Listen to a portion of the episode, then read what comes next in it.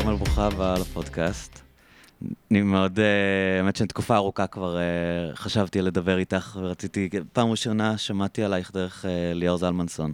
כן, שהתארח אצלך נכון. פעמיים. שלוש אפילו.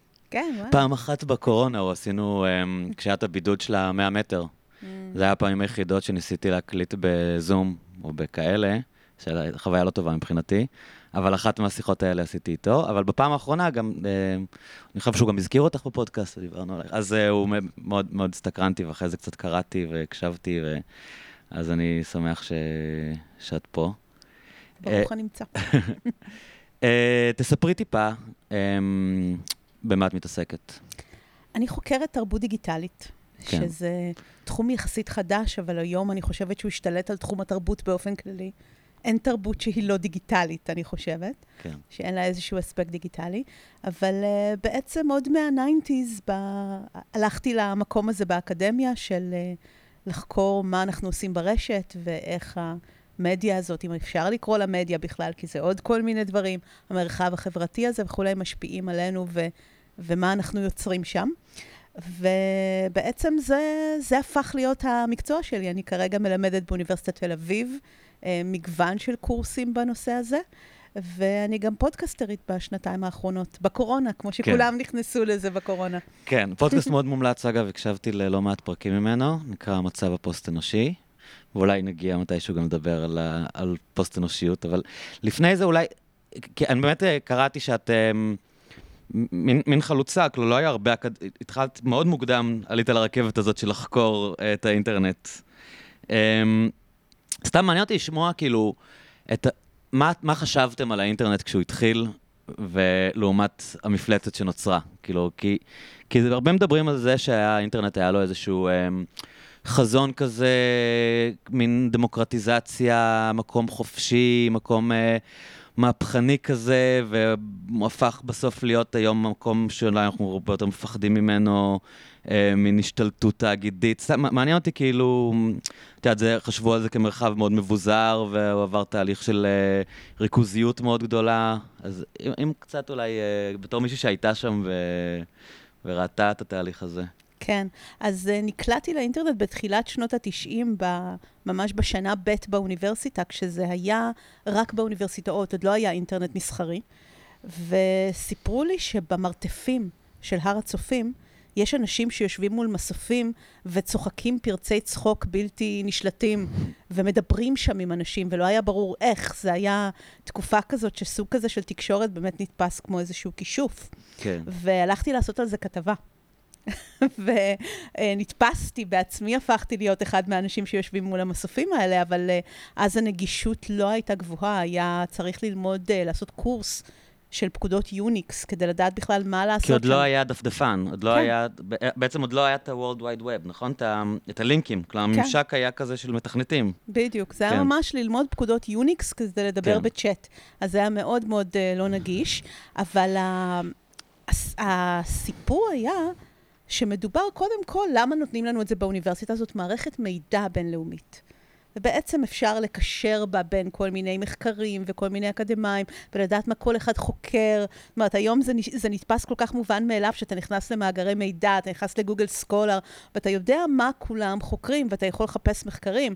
אבל זה לא בדיוק היה ככה, כאילו, אתה, הייתה ספרייה וכולי, אבל פתאום יש לך תקשורת ישירה עם כל מיני חוקרים וחוקרות ברחבי העולם, והיה שם גם איזשהו פן חברתי.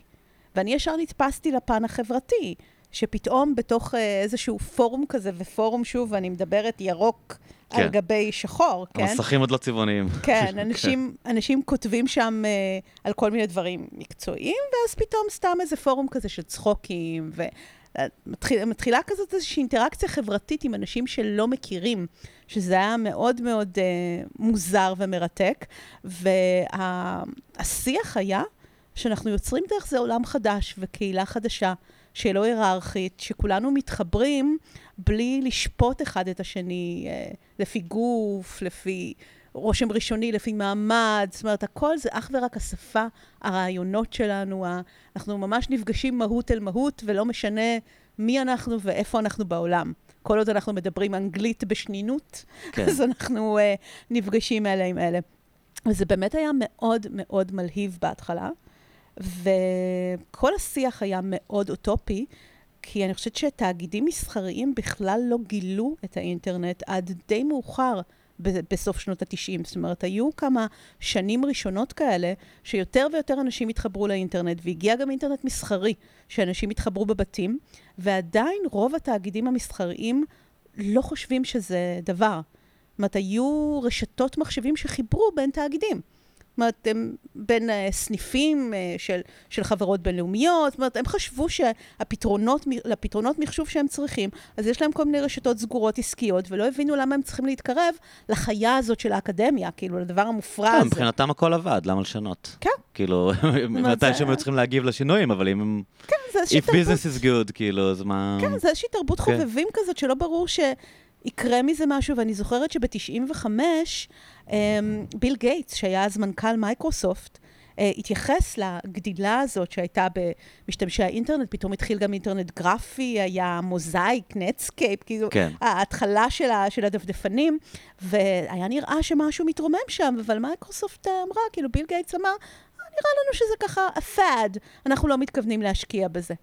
מדהים. ואני חושבת כל הזמן מה היה קורה אם הוא באמת לא היה משקיע בזה. כי זה באמת היה נשאר איזה קטע כזה צידי. אבל אולי הוא סתם רצה לבלבל את המתחרים שלו? אני חושבת כי- שבאמת חשב ככה. כן. היה, זו הייתה תקופה שבה חשבנו שתרבות החובבים מנצחת, והמודל יהיה ככה הידע האקדמי, השיתופי לטובת הכלל. אתה חושב שטים ברנס-לי נתן במתנה את ה-WW לעולם, ולא חשב להרוויח ממנו כסף? זאת אומרת, זה היה ה vibe. היה נראה שלעסקים אין מה לעשות שם, בתוך אווירה כזאת, והוא אמר, אנחנו לא חושבים שזה יחלוף, לא חושבים להשקיע בזה. ואני לא יודעת מה קרה, שתוך חצי שנה הם התחרטו. יש ממש רגע כזה? את יודעת להגיד את הרגע הזה? כן. המיקרופון שלה בסדר? אוקיי, כן, סליחה. ב-95, אני חושבת שהשיקו לראשונה גם את ה-Windows, Windows 95, כאילו גם העולם מייקרוסופט. עבר לממשק גרפי בעצם. בדיוק. ובווינדוס פתאום, ב- ב- אני חושבת שזה לא היה בהכרח בגרסה הראשונה שלו. ה-3.11 זה היה, אם אני לא טועה. אה, ממש באחת הגרסאות הראשונות האלה פתאום מופיע דפדפן. מופיע, הם ממציאים את, ה, את הדפדפן, את האקספלורר, ו, ופתאום בכל בית, כל אחד שקונה את, ה, את הווינדוס, מקבל גישה אז אתה- לאינטרנט. Mm. אז הם הפכו את זה לפופולרי, הם שלא הימרו על זה בכלל. ואני חושבת שעד היום, אם הם, אם הם לא היו מתחרטים עושים... אולי. אם הם לא היו עושים את זה, אני לא חושבת שהאינטרנט היה איפשהו היום. אשכרה. כן. כלומר, את אומרת שבסוף האינטרנט הפך להיות דבר גלובלי בגלל התאגידים. כן, בגלל מייקרוסופט ספציפית. שזו תקופה של דרך- מונופול טוטאלי. מייקרוסופט אז, מחשבים זה מייקרוסופט, לא היה היא משהו אחר. הכניסה את זה כאילו. לכל בית, כי אם תחשוב כן. איך התחברנו קודם, בעצם זה שהיינו צריכים לדעת פקודות יוניקס, והיה כל מיני, היה תוכנה וחומרה וחייגן, וזה ממש לא היה כן, לכל אחד. אני זוכר שהיה לי ילד אחד בכיתה שהיה לו אינטרנט, אנחנו מדברים בערך על אותם שנים, אני כאילו הייתי קצת יותר צעיר ממך, אז היינו, אני חושב שהייתי בחטיבת ביניים, משהו כזה. והיה לו אינטרנט, הוא היה כזה מין, את יודעת, כשילדים, כל אחד שקצת מתעסק במחשבים הוא גאון מחשבים. אז אה, הלכנו לגאון מחשבים של הכיתה, וכאילו, לא לגמרי ידענו מה עושים עם זה. אני זוכר שהיה לו ספר טלפונים של כתובות של אתרים, כי עוד לא היו מנועי חיפוש בכלל. ואז כזה הסתכלנו כמו דפי זהב, ואמרתי לו בוא תחפש אה, סיינפלד, אז כאילו הוא חיפש סיינפלד ורשם את הכתובת של האתר. זה בטח היה דפי רשת של עידו אמין. זה היה באנגלית, זה היה- היה מין מדריך באנגלית אה, כזה. באנגלית, כן. לא יודע איך הוא השיג את זה, הוא היה כן. די, אה, די חנון. אמ, ובאמת, אני- אני זוכר שהאטרקציה הגדולה וגם הדיבור של כולם, כשאף אחד לא ידע מה זה האינטרנט, היה אפשר לדבר עם אנשים בכל העולם. היה איזה מערכון כזה של החמישייה הקאמרית, שהוא הולך לאינטרקום ולוחץ, ואז אומרים לו, מה אתה עושה? הוא אומר, אני מדבר עם אנשים, כאילו, בדיחה מפגרת כן. כזאת שמתבלבל בין אינטרקום לאינטרנט, אבל באמת, כאילו, אני זוכר שממש דיברו על זה, שיונתן גפן, אני חושב, כתב איזה טור, למה שאני רוצה לדבר עם אנשים מכל העולם, אני לא מדבר עם השכנים שלי, כאילו, הכל היה סביב המדברים עם אנשים מכל העולם. כאילו, בכלל לא, לא ראו, כאילו, מה, מה זה יהיה.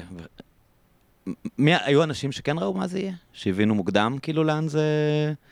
לאן הדבר הזה הולך? ברמה המסחרית, לא נראה לי. זאת אומרת, זה באמת הלך, אה, אני חושבת שהאינטרנט התפתח כתוצאה מתרבות חובבים כזאת של כל מיני משוגעים לדבר, שכל אחד עשה משהו שהוא אוהב. ואין אה, איזשהו סדר, אף אחד לא ישב ותכנן איזשהו ארכיטקט שאמר, אוקיי, צריך להיות באינטרנט הזה ככה וככה. כל אחד עשה משהו שהוא אוהב, כל אחד שם שם איזשהו אתר שקשור לשיגעון שלו, כל אחד המציא איזה משהו, וזה התפתח בצורה מאוד מאוד uh, ספורדית שכזאת, מאוד מאוד אקראית, ואני באמת לא מאשימה את התאגידים הגדולים שהם הסתכלו על זה ולא הבינו מה המקום שלהם. Um, אני כן זוכרת שהיה, זאת אומרת, היה מעין הייפ כזה של... Uh, זה דבר חדש, בואו ננסה, בואו נראה מה כן אפשר לעשות דרך זה. למשל, בארץ, ב-96, היה פורטל שנקרא מקום תקשוב. אני חושבת שזה היה מעין הפורטל העברי הראשון, חברה ירושלמית בשם מקום תקשוב, שכל מי שפתח אתר אינטרנט בישראל, הופיע אצלם באתר הראשי. מוצאות 144? אה, כן, זה מעין פורטל כזה, 아, אתה יודע, אוקיי. שכאילו ממש, זה היה דף ראשי עם mm. קוביות, mm. של כל האתרים שיש, ואתה יכול ללחוץ על קובייה, ולהיכנס לאתרים, והיו להם בערך 200 אתרים. מדברים על 96, 200 אתרים ישראלים.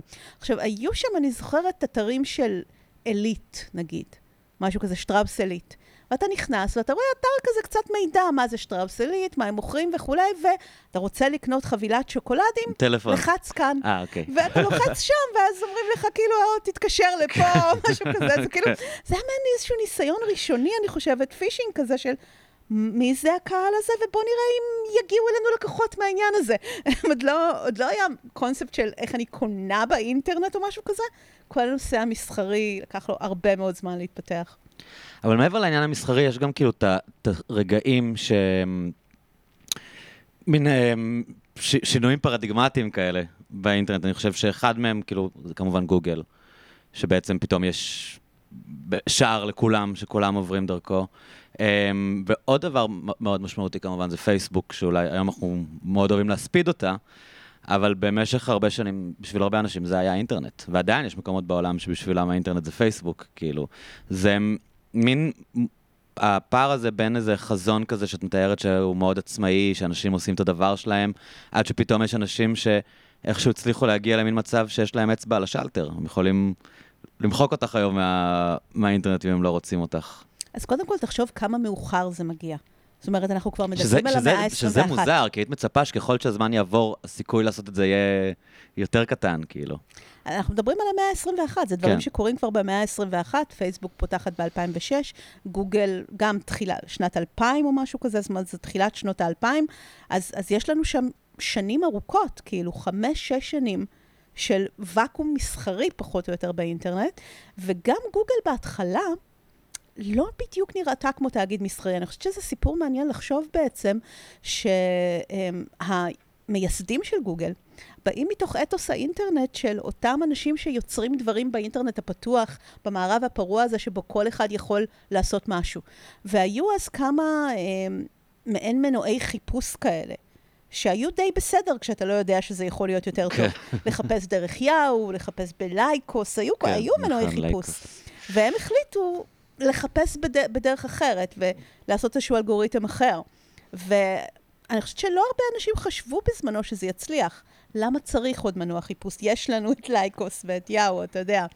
והם פשוט שינו את הגישה, ופתאום הדבר הזה גדל ממנוע חיפוש למשהו אחר. פתאום זה גדל להיות תאגיד שמקיף את הרשת בכל מיני צורות, שאולי מראש החזון שלהם לא היה רק חזון של חיפוש.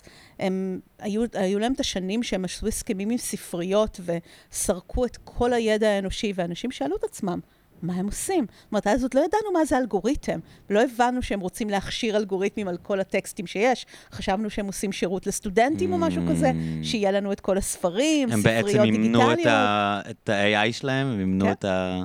אז, אז זה היה מאוד מעניין ככה בעצם לראות איך אה, אנשים שתפסנו אותם מאוד מאוד דומים לדור היזמים באינטרנט שעושים מה שמתחשק להם לטובת כן, הקהילה. כן, באו כשני היפים כאלה שלא השלימו את הדוקטורט עם הסיסמה שלהם Don't do evil. כן. Uh, Don't be evil, נכון? היה להם מין כזה... כאילו, אנחנו לא דומים בכלל לאנשי עסקים שהכרתם עד היום. הם אנחנו, עשו שירות אנחנו, חינמי. אנחנו חלק מכם, הם כן. הם נראו בדיוק כמו החבר'ה של קהילת הקוד הפתוח כן. באותו הזמן, ו, ופתאום, זאת אומרת, אתה...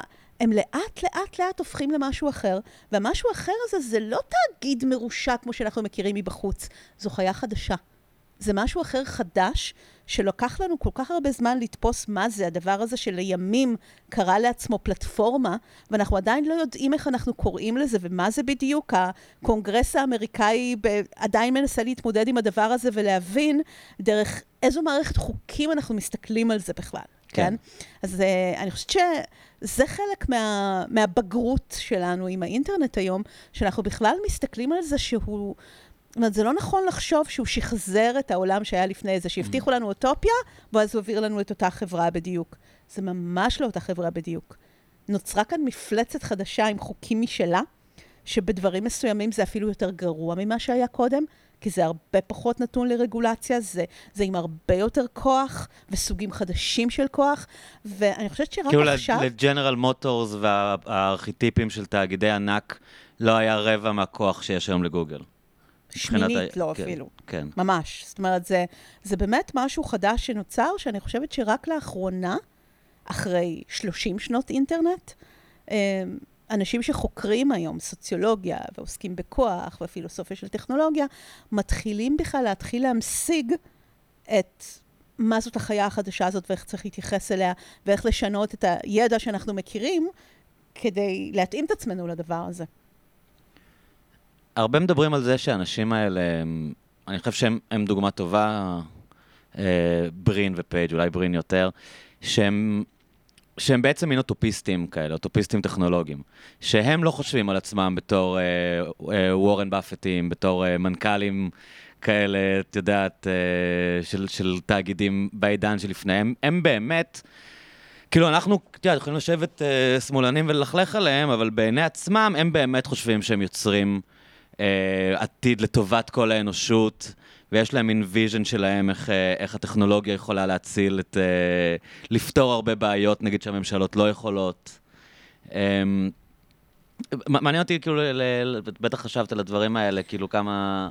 כמה זה באמת ככה, כמה זה, את יודעת, דברים שהם אומרים כדי שייתנו להם חופש לעבוד ולהרוויח יותר כסף. תראה, אני, אני לא יודעת, הייתי רוצה להאמין גם שהם באים באמת מכוונות טובות לשנות, כי אני חושבת שזו צורת חשיבה שמאפיינת הרבה מאוד גם מדענים, גם מהנדסים, גם אנשי טכנולוגיה. צורת מחשבה כזאת שבעצם לכל uh, בעיה חברתית יש פתרון טכנולוגי. וזה סוג הפתרונות היחידים שאנחנו מכירים, וזה הפתרון הטוב והמהיר. Um, עכשיו אנחנו באוגוסט, ובטח עוד מעט uh, יתחילו, אם לא היו כבר בחדשות, uh, הדברים העונתיים הקבועים של ילדים שנשכחים ברכב, נכון? כן. אז תמיד הדיונים בתקשורת סביב הדברים האלו, זה לא דיונים של איך זה קורה ומה זה אומר פסיכולוגית, על הורות, על העומס שאנחנו חיים בו, על... כן, זה, זה לא על זה. זה תמיד איזשהו פתרון טכנולוגי, אוקיי, בואו נעשה מפתח שיצפצף, או נשים, תשימו את טוב. הסלולרי ליד הילד. זאת אומרת, אנחנו ישר הולכים לפתרון הטכנולוגי. אנחנו ישר הולכים לפתרונות הטכנולוגיים ועוקפים את השורש של הבעיה.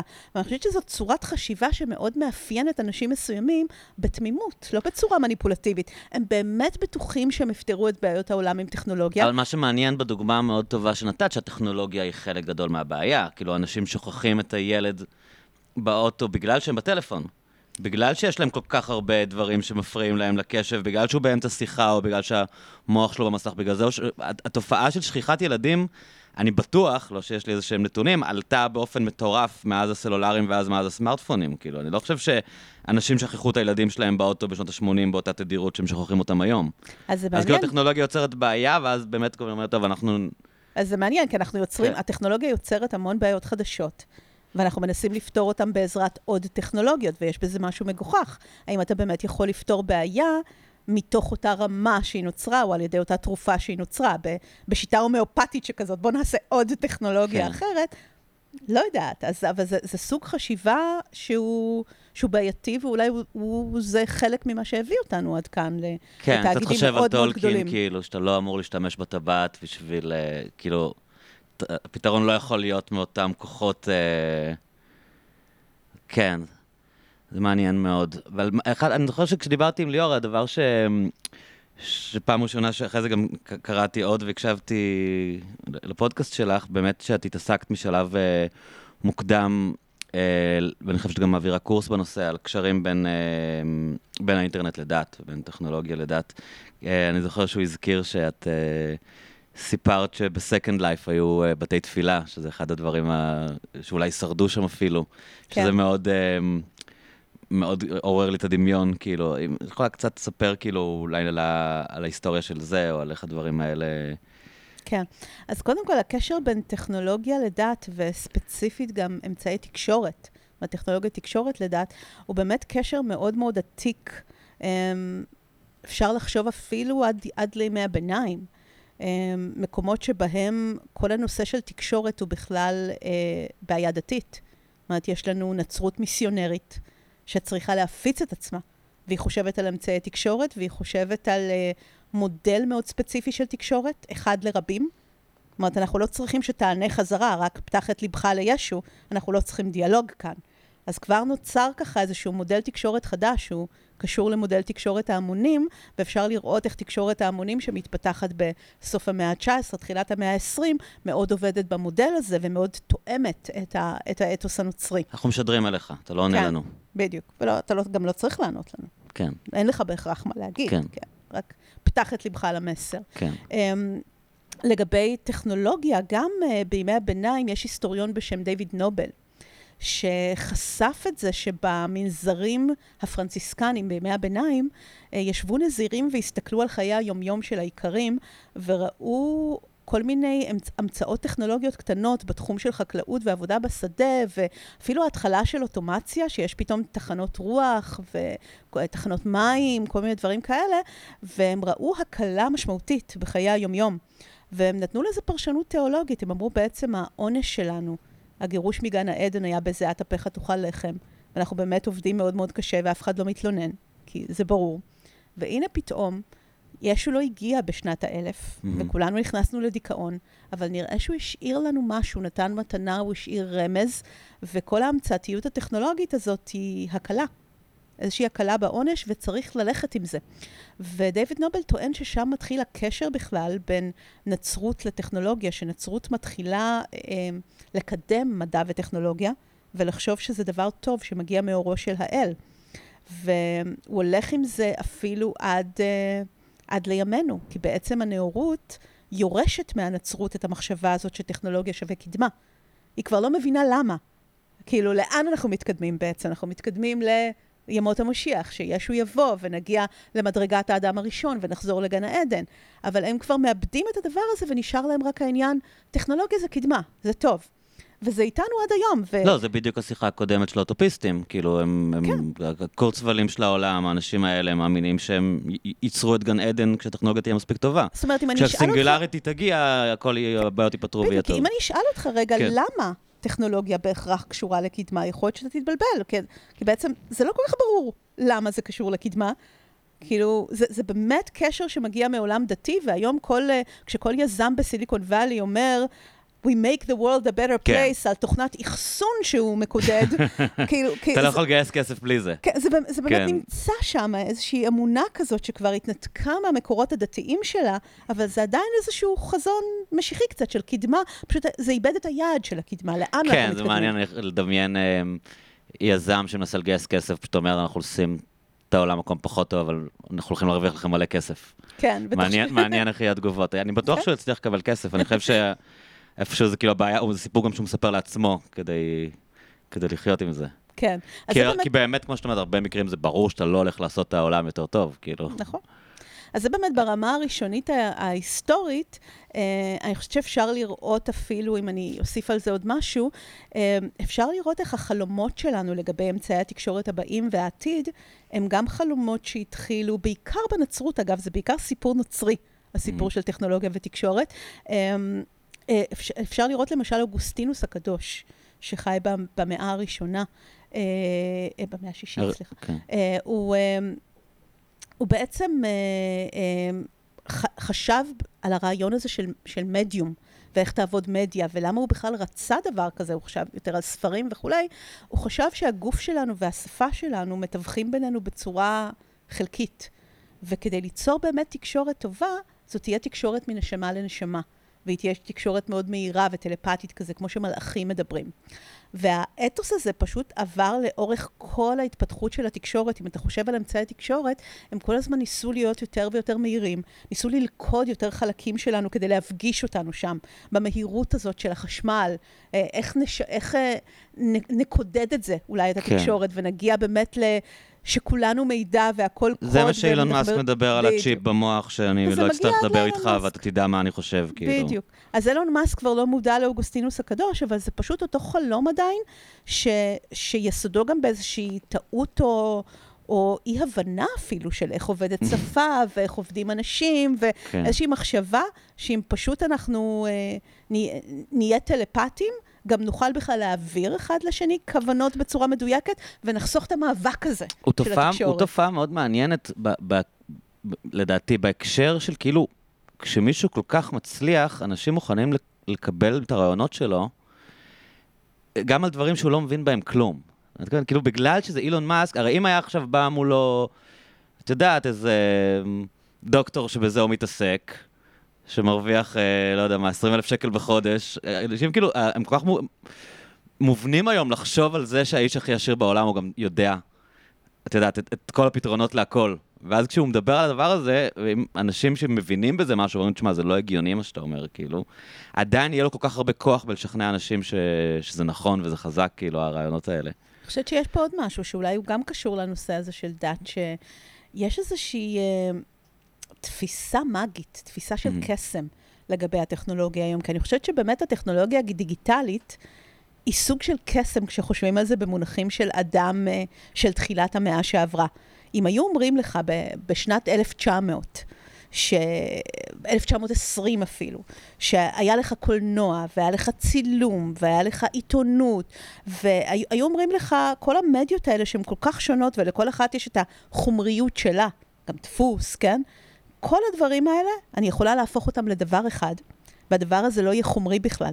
אני הופכת אותם לאותות חשמל ומתמטיקה, ואני מוציאה לך אותם עכשיו מאיזשהו מקום, כאילו, כן. אני מוציאה לך את התמונה הזאת, והם כולם ידברו ויתקשרו, ואני אוכל לחבר תמונה עם סרט, עם טקסט מעיתון, היו חושבים שאתה מכשף. זאת אומרת, יש כאן משהו, יש כאן איזשהו פיצוח מאוד מאוד מיוחד, שברגע שראינו שכל דבר מתרגם לאינפורמציה, זה באמת הופך להיות השפה האחת הזאת שחלמו עליה גם בעבר, כן? המגדל בבל, המונדות של לייבניץ, תמיד חלמנו שיהיה האספרנטו הזאת, כן? כן? הקוד שהכל מתרגם אליו, ואנחנו רואים באמצע המאה ה-20 שאולי גם גנים ניתן לקודד, אז אולי, אולי אדם הוא יצור מורכב, אבל היי, בקטריה, הצלחנו בעצם לעשות אותה, כאילו לעשות לה טלפורטציה כזאת, לה, להעביר אותה במדפסת תלת מימד. זאת אומרת, הכל הופך לגנים, סליחה, למידע, הכל הופך למידע, לביטים. כולל חומר ביולוגי. ולכן כשבא אילון מאסק ואומר לך, גם שפה, גם רוח, גם הכל, זה פתאום נראה, זאת אומרת, אתה לא, אתה לא יודע איך, אבל כבר ראית דבר קסום כזה שהכל הופך לזה. למה לא? אז למה שהכל לא יהפוך לזה? ו, ופתאום הטיעונים הללו שבאים מחוקרים ואומרים, רגע, רגע, זה הרבה יותר מסובך, אנחנו לא בדיוק יודעים מה זה, השפה מיוצגת במוח בצורה מאוד כאוטית. יש עדיין את המחשבה הזאת גם של אנשים מאוד רציניים, שבסופו של דבר יש יסוד מתמטי מתחת להכל, אנחנו נמצא אותו בסוף, ואז הוא כן יוכל לעשות את הדברים הללו, למה לא? כי באמת הדיגיטציה נראתה קסם 50 שנה לפני, ומי יודע מה יהיה בעוד 50 שנה. אז אני חושבת שגם האלמנט כן, הזה של ה... כן, אבל מין מחשבה כזאת אה, באמת אה, סופר מודרניסטית כזאת של... יהיה פתרון לכל דבר, כאילו. אם רק אה, זה, אנחנו, אנחנו נפתור את זה. ובאמת רואה את זה, נגיד, ב, בתפיסה של אנשים אה, כמו קורצווייל שמדברים על אה, הארכת חיים קיצונית. כאילו, מוות זה עוד מחלה, אנחנו פותרים מלא דברים אחרים, אז כן, פתרנו ככה הרבה דברים, למה שלא נפתור את המוות, כאילו? שזה פשוט יושב על אותו היגיון של כאילו, את יודעת, כמו שאת אומרת, לא דמיינת שנעשה את זה, אז למה שלא נוכל גם לעשות את הדבר השני? ו, ובאמת באיזשהו שלב זה הופך לקצת משהו דתי כזה, כי אין, אין לו שום, הוא לא, הוא לא קרוב לזה בשום רמה. זה בסוף נשאר, ב, אין, אין, לו, אין לו התחלה של זה אפילו.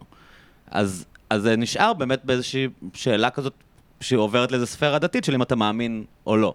כי יש דברים שהפסקנו להתקדם בהם. זה לא, זה לא נכון להגיד שבכל דבר ההתקדמות היא אינסופית. יש דברים שהתקדמנו עד נקודה מסוימת וזה בערך הקצה שלהם, כאילו. כן, וגם תראה, מה שאנחנו מתקדמים פה, הרבה פעמים אנחנו עושים הפשטות. כן. ואנחנו מביאים חלקי דברים, ואנחנו משחקים בדברים שאנחנו לא מבינים.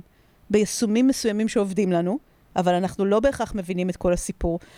גם האופן שבו אנחנו עובדים בצורה מדעית לפעמים היא, הוא, הוא מסוכן ב, בסדרי גודל גדולים יותר. מה שעובד עם בקטריה, לא בהכרח יכול, יכול לעבוד עם בן אדם, אבל זה מגיע בסוף לאיזושהי שאלה פילוסופית אפילו, של האם באמת אנחנו רק דרגת מורכבות גבוהה יותר של הדבר, אז בסוף נפצח את זה, או שהמורכבות הזאת היא משהו, מעידה על משהו אחר לגמרי, משהו שהוא לא computable, וכל הגישה הזאת לא תעבוד. וזאת שאלה פילוסופית שאנחנו לא דנים בה פילוסופית יותר, אלא אותם מהנדסים ומדענים ואנשי טכנולוגיה פשוט מנסים, הם הולכים צעד צעד כל פעם, הם פשוט מנסים, והיא תיענה בדיעבד, היא תיענה דרך טכנולוגיה. אם פתאום אני מצליחה לשגר, לשגר אותך במדפסת תלת מימד, אז יש לי תשובה לדבר הזה. כן. אם אני כל הזמן נכשלת ומשהו לא עובר טוב, אם הרגתי אותך, יש לי תשובה אחרת לדבר הזה. לא, אבל תמיד זה, עוד לא הגענו לזה, נגיע לזה בסוף, לא? כאילו זה העניין, שהם... הרי בסוף השאלה הפילוסופית היא... מטאפיזית, כאילו, האם יש משהו מהותני שונה בבן אדם מבחומר אחר? האם, האם כאילו, זה בסוף השאלה הזאת, שהיא הולכת באמת לאזורים um, מטאפיזיים. האם, האם בן אדם הוא עוד חומר ב, ביקום או לא, או שהוא פשוט חומר ממש ממש מורכב? אני אדייק, כאילו, אני חושבת כן. שהשאלה הייתה... זאת אומרת, חלק מהוויכוח עם אותה גישה טכנולוגית הנדסית היה גם מצד ביולוגים וכימאים ואנשים mm-hmm. שבאים מהעולם של חומר ביולוגי. Mm-hmm. אז הם אמרו, תקשיבו, אתם לא יכולים לעשות תודעה מלאכותית. תודעה. זה תכונה של הביולוגיה שלנו. Mm-hmm. ותקשיבו, תא ביולוגי הוא דבר כל כך מורכב. אם אתם עושים איזושהי סימולציה שאתם חושבים שבכלל מגיעה להתנהגות כמו אורגניזם, אין לכם מושג על מה אתם מדברים. אבל אני חושבת שאחד הדברים שמתחילים לקרות כרגע, ואנחנו נראה את זה יותר ב...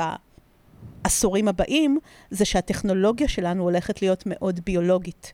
היא פשוט עשויה מחומרים ביולוגיים. אנחנו עוקפים את הדברים הללו. במקום לנסות להבין איך התודעה עובדת ואיך היא קשורה לתא וזה וזה, אנחנו פשוט לוקחים ובונים מחשב ממולקולות או דברים כאלה, וזה דברים שכבר עושים, כבר נעשים, נעשה במכון ויצמן, הראו שאפשר לבנות מכון, מכון, מכונת טיורינג מחלקים ביולוגיים, ויש אנשים שעובדים היום באמת על כל מיני מולקולה אה, כצורת אחסון.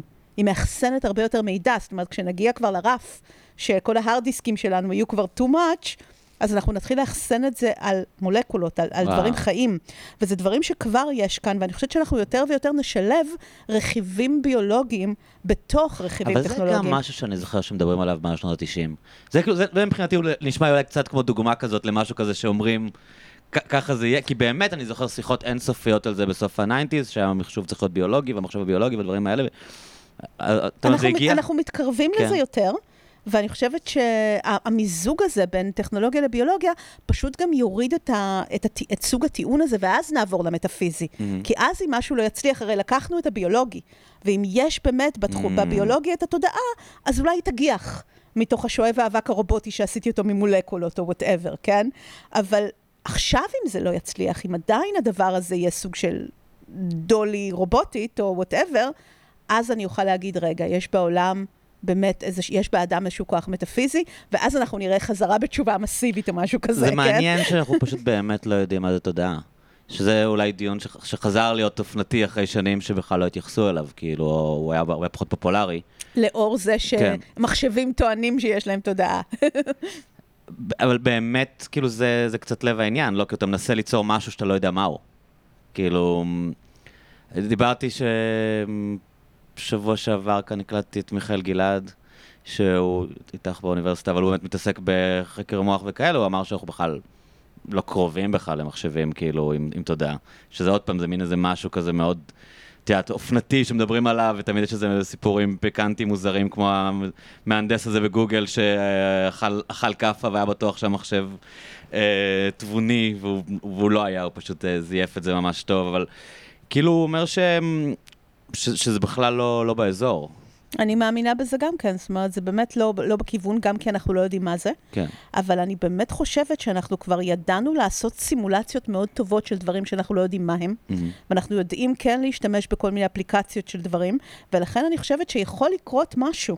יכול לקרות משהו מעניין כשבאמת מחשבים יהיו עשויים מחלקים ביולוגיים, או, או מחשבים יעבדו בצורה קוונטית, ויהיו בתוכם שזירות קוונטיות. זאת אומרת, יקרו שם כל מיני דברים מוזרים, שאני חושבת שאז יהיה יותר קשה לסתור את העניין הזה, כי אנחנו לא, יוצ... אנחנו לא צריכים לדעת מה זאת תודעה, כן. כדי ליצור אותה, כמו שמשהו נולד, והוא, ואנחנו לא יודעים איך מתפתחת בו התודעה, ואני חושבת שברגע שאנחנו מס, נשחק באש הזאת, יכול להיות שיהיה שם משהו אחר. בכלל יש, יש הרבה פעמים פער בין הטכנולוגיה למדע התיאורטי. לא? יש הרבה דברים שאנחנו יודעים לעשות בלי לגמרי להסביר אותם או להבין אותם, פשוט כאילו, it works. כאילו. כן, הר- הטכנולוגיה רצה הרבה יותר רחוק מה, מהתיאוריה, ואולי אפילו לא צריך תיאוריה. תחשוב שאנחנו אפילו לא בדיוק יודעים מה זה חשמל ברמה מהותית פילוסופית, ואנחנו, הכל uh, פועל על חשמל וזה לא מפריע לנו. מספיק שאנחנו יודעים איך זה כן. עובד ואנחנו יודעים לנצל את זה. גרביטציה זו דוגמה טובה, לא? כן. כאילו הם לא סגורים בדיוק על מה זה, אבל הם עדיין יודעים לעבוד עם זה ולהנחית את החללית ב- על המטר שהם רוצים להנחית אותה. גם מכניקת כן. קוונטים, זאת אומרת, אנחנו לא צריכים לפענח את התיאוריה, אנחנו יודעים אה, להוריד שערות בלייזר ולעשות לך ניתוח לייזר בעין. ו- בשימוש כל בטכנולוגיה של מכניקת היישומים קוונטים? עובדים, וזהו. זה מה שחשוב, ואנחנו רצים קדימה. אתה יכול להציב את הנוסחה ולקבל תוצאה, כאילו, בלי, כן. בלי להבין למה זה עובד. כן. זה מעניין, זה, טוב, אוקיי. רציתי, אבל כאילו קצת לדעתי, אמ, התחלת נקודה שאני רוצה לחזור אליה, שדיברת על זה שהשידור היה אמ, חד-כיווני במשך אה, תקופה ארוכה, ובאמת האינטרנט שינה את זה, לא? אמ, את, כאילו, המ- המסרים הדתיים שתיארת שהגיעו רק מא' משדר וב' קולט, בעצם האינטרנט הוא, אולי זה, זה אחד המהפכות שלו, זה האינטראקטיביות, כאילו זה שהם, שכל הזמן יש תגובה. כן, אז- יש פה איזו חזרה בעצם ל... לאיזשהו אתוס של תקשורת דיאלוגית, יוון העתיקה שכזאת, או מודל חברותא שביהדות, אז זה בעצם משהו ששבר קצת את, ה... את המודל הנוצרי. אני חושבת שזה בגלל שהאינטרנט לא תוכנן במקור כמדיה תקשורתית. זאת אומרת, הוא, הוא התחיל את ייעודו כאיזושהי אולי מערכת צבאית, ואחר כך אה, לאפשר תקשורת אקדמית ואיזושהי סוג של ספרייה מקושרת, ולקח זמן עד שקלטנו שזה הופך להיות אמצעי תקשורת. במובן ו- של תקשורת המונים. כן. כן. ותראה, קרה דבר דומה לרדיו בשנות ה-20, שגם הרדיו בהתחלה התחיל מתרבות חובבים, גם הרדיו היה בעצם אינטרנט קולי כזה של אה, אה, אה, רבים לרבים, ו- ואנחנו גולשים על מדברים גלי אחד עם האתר. השני ממרחק. כאילו. כן, מדברים עם אנשים מכל העולם, כן, כמו שאמרת. וראית שכל ה- ופשוט הרבה לפני שהטכנולוגיה הבשילה, הייתה את התקרית של הטיטניק, והצליחו להציל כמה אנשים בטיטניק, בזכות זה שאחד מחובבי הרדיו קלט את המיידיי, את ה-SOS של הטיטניק, ובעצם זה משך תשומת לב לראשונה של אנשים שלא היו מתוך תרבות החובבים הטכנית הזאת לא ידעתי את הסיפור הזה. למדיום. מעניין. ויש סיפור שאני לא זוכרת איך קוראים לו כרגע, אבל המייסד של אה, רשת אה, תאגיד, התקשורת CBS מהמם. בשנות ה-20 בעצם היה בחור רוסי אמריקאי אה, שראה, אני חושבת שקראו לו... לא, אני מתבלבלת. אוקיי. בא לי סרנוף, אבל נראה לי שאני מתבלבלת, כי זה שם כזה. אבל אה, אה, הוא, הוא פשוט ראה, הבחין בדבר הזה, והוא דאג לאיזושהי, הוא הבין את הפוטנציאל של הרדיו, של גלי הרדיו ב, בתקשורת הזאת, והוא איכשהו עשה לוביזם ודאג לזה ש, שתהיה רגולציה על זה, והתדרים יחולקו רק Mm. לארגוני שידור, ואז יש רדיו פיראטי וכולי, ובעצם תחשוב... ישר שזה- חשב על איך יוצרים איזשהו מונופול או. מגבילים זה אה, מתחרים. אינטרנט שנסגר, ו- וכל, מי ש- וכל מי שהמשיך לשדר נקרא פיראט, ורדפו אותו, מטורף. נכון? וגם באינטרנט היה רגע כזה בשנות ה-90, שאני חושבת שגם תאגידי האינטרנט... אה, שזה התחיל אז, אמרנו, התאגידים המסחריים עוד לא קלטו את הפוטנציאל, אפילו לא בסוף שנות ה-90, אבל היו תאגידי תקשורת. זאת אומרת, היו חברות שדאגו לשדרת האינטרנט, שבנו את התשתית שלה, כל מיני AT&T ורייזון, חבר, חברות תקשורת אמריקאיות. אז הם עבדו על ליצור את התשתית של האינטרנט בארצות הברית, אבל לא הרוויחו מזה שום דבר. הם לא יכולים לתת הטבות ללקוחות שלהם כתוצאה מזה שהן אחראיות על uh, התשתית של האינטרנט, והם מאוד רצו.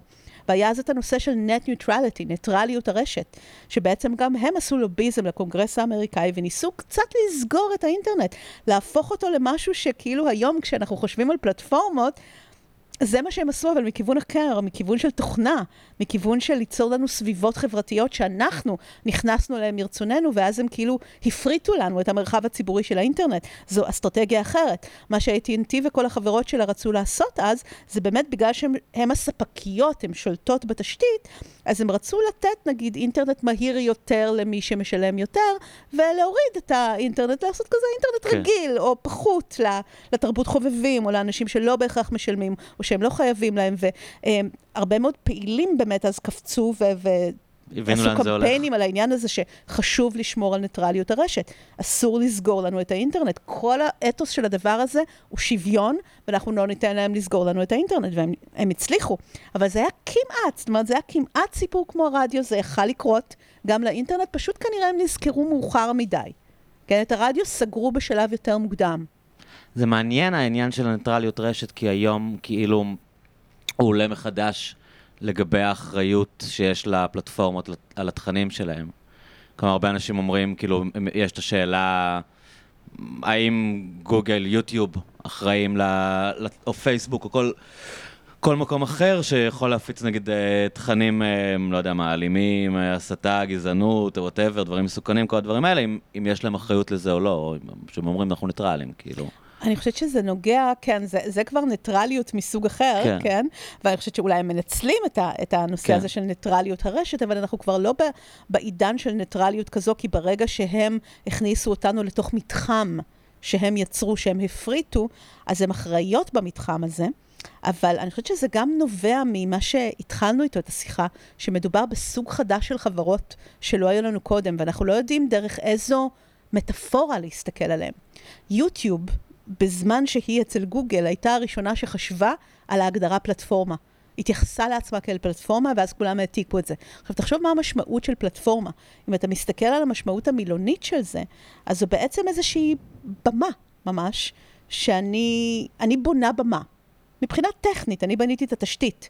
אז לא יעלה על הדעת שאם אני בונה במה בכיכר רבין עכשיו, ועולים עליה פוליטיקאים ונואמים ואומרים משהו פוגעני, אז יבואו למי שבנה לחברה שבנתה את הבמה, את במת האירועים, ויגידו לה, סליחה, את הרשית שיגידו משהו פוגעני על הבמה שלך? זה ברור שהם לא אחראים.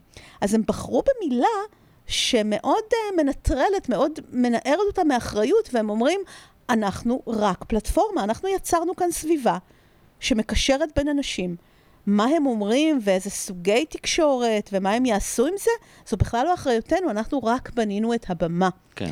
ואני חושבת שבעידן שבו כולם נמצאים על הבמה הזאת, ויש כל מיני אינטראקציות, זאת אומרת, הם, הם גם, הם לא, זאת אומרת, זה לא נכון לחשוב עליהם כרק בנו במה והלכו.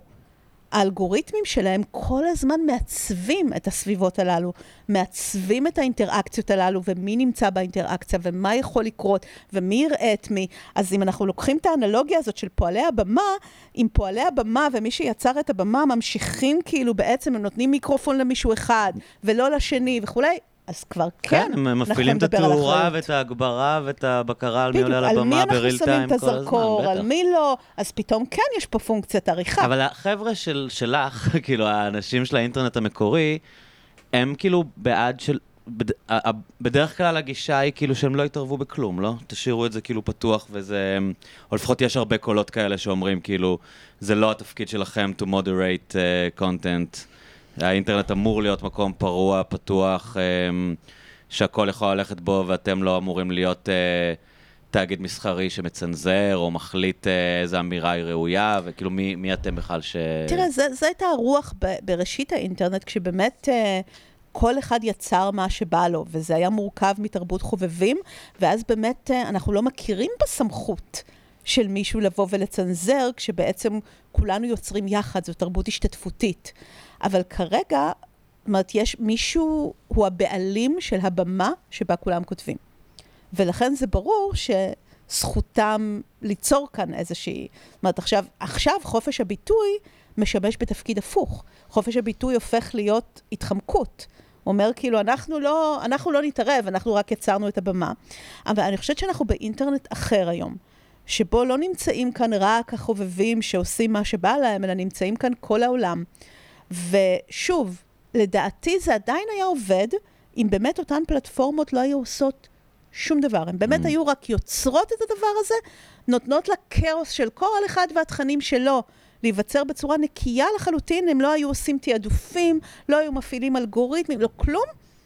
כאילו באמת הם היו מעין ויקיפדיה כזאת, כן. יוצרים תשתית, אז סבבה. כי הבעיה שהאלגוריתם. שלהם הוא זה שדוחף לי את התכנים הרדיקליים ואת התורות קונספירציה ואת הדברים ברגע ש... שיש להם כן. איזשהו ערך שבשמו הם מעצבים את הפלטפורמה, זכותי לבוא ולהגיד, רגע, הפלטפורמה שלכם מאוד מאוד משפיעה. תראו איך הצלחתם לעשות דברים כמו להשפיע על הצבעה בבחירות, או אתם גוזרים ערך מזה, אתם מוכרים מידע על, על, ההתנהגות של הלקוחות שלכם, שאחר כך חוזר אליהם בכל מיני צורות מניפולטיביות, אז זכותי בעצם להתייחס אליכם כאל תאגיד מדיה, שאתם לא רציתם להיות, להיחשב תאגיד יש להם מדיה. מין פטור כזה, נכון? כן, שהם כי זה הם לא לא הם לא חשופים תאגיד לתביעות מדיה. כי הם לא תאגיד הם מדיה. כי הם פלטפורמה, כן. הם לא תאגיד מדיה, נכון?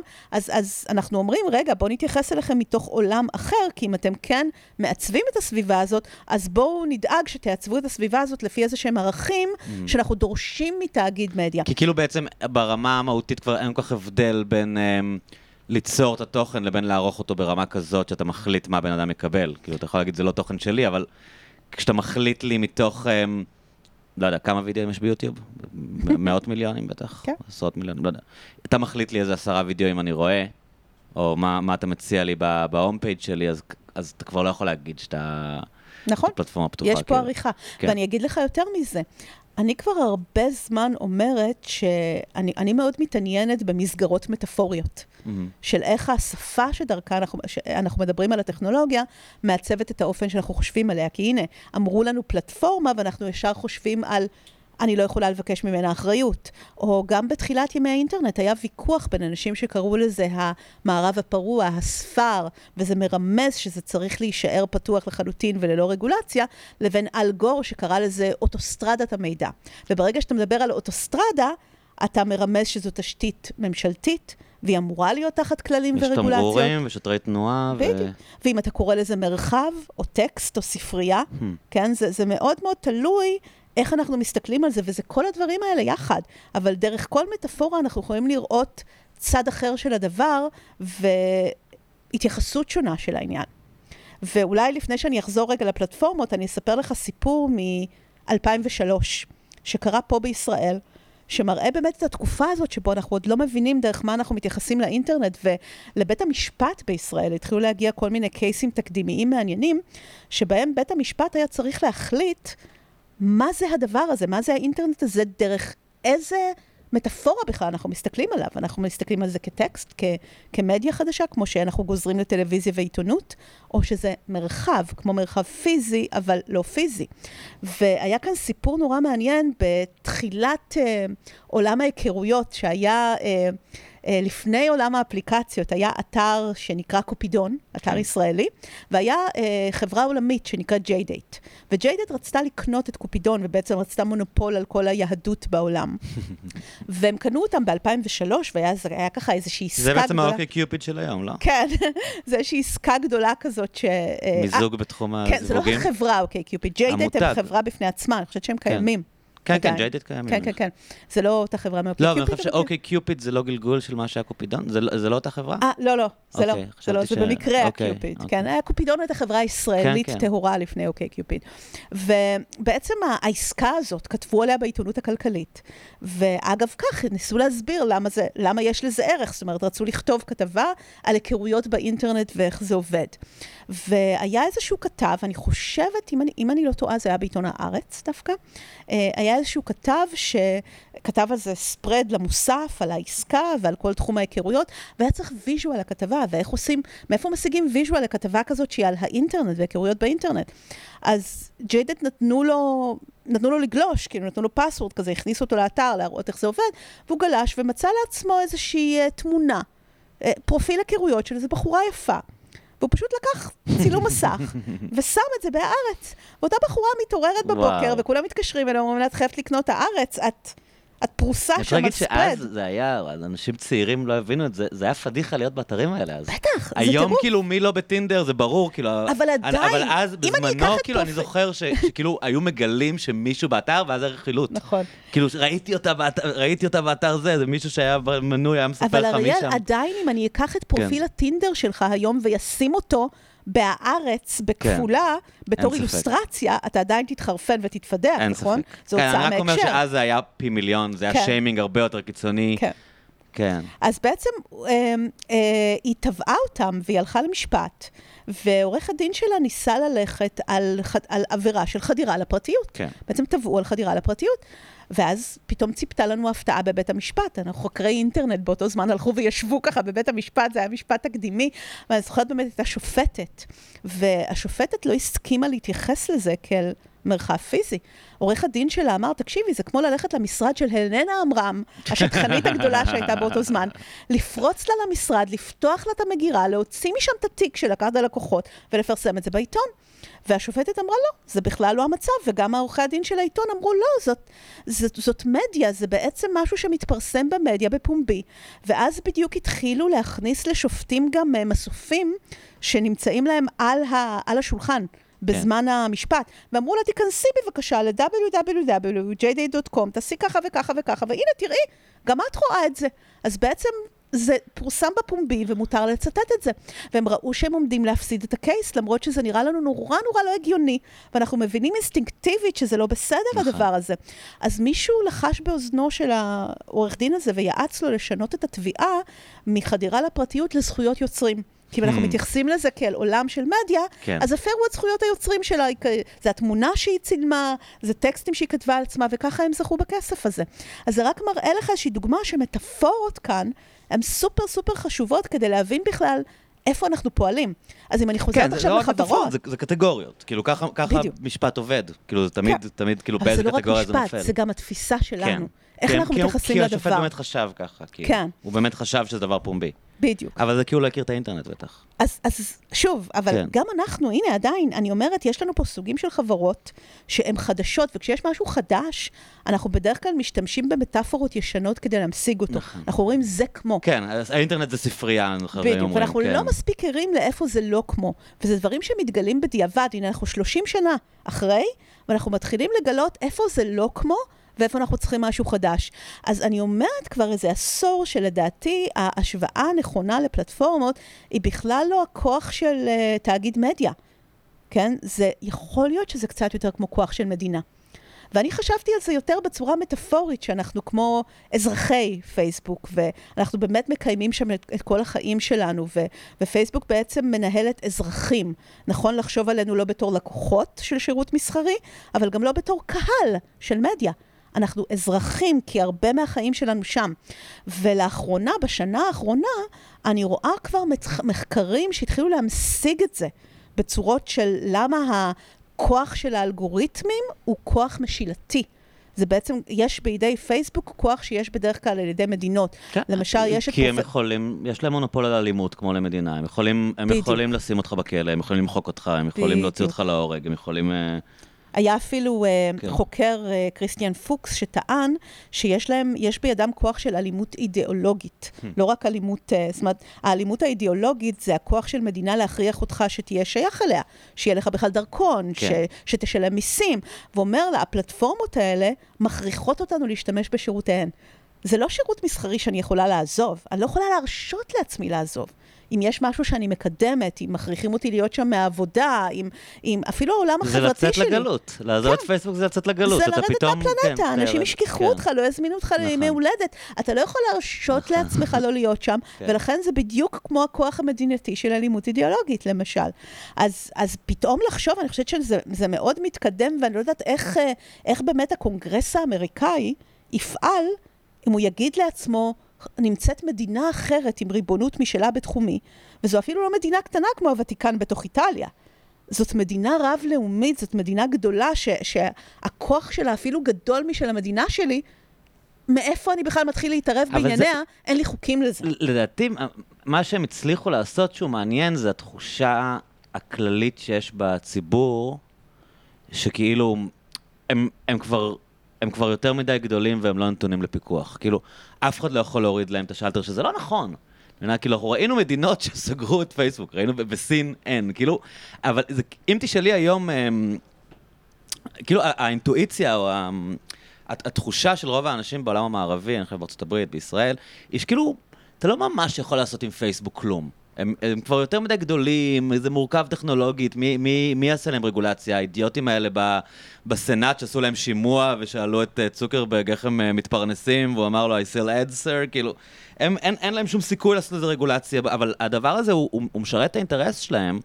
שיעזבו אותם בשקט. המחשבה שהם, שאי אפשר לעשות איתם כלום. אבל האמת שאין בעיה מאוד בקלות לעשות איתם מה, שהם, מה שרוצים. כן, זאת אומרת, כאילו, הם... ברגע, ברגע שתפתח אותם, ת, ת, תפרק את החסינות שלהם לתביעות משפטיות, תשנה קצת את החוק, אפילו בלי ל, להוריד שלטרים.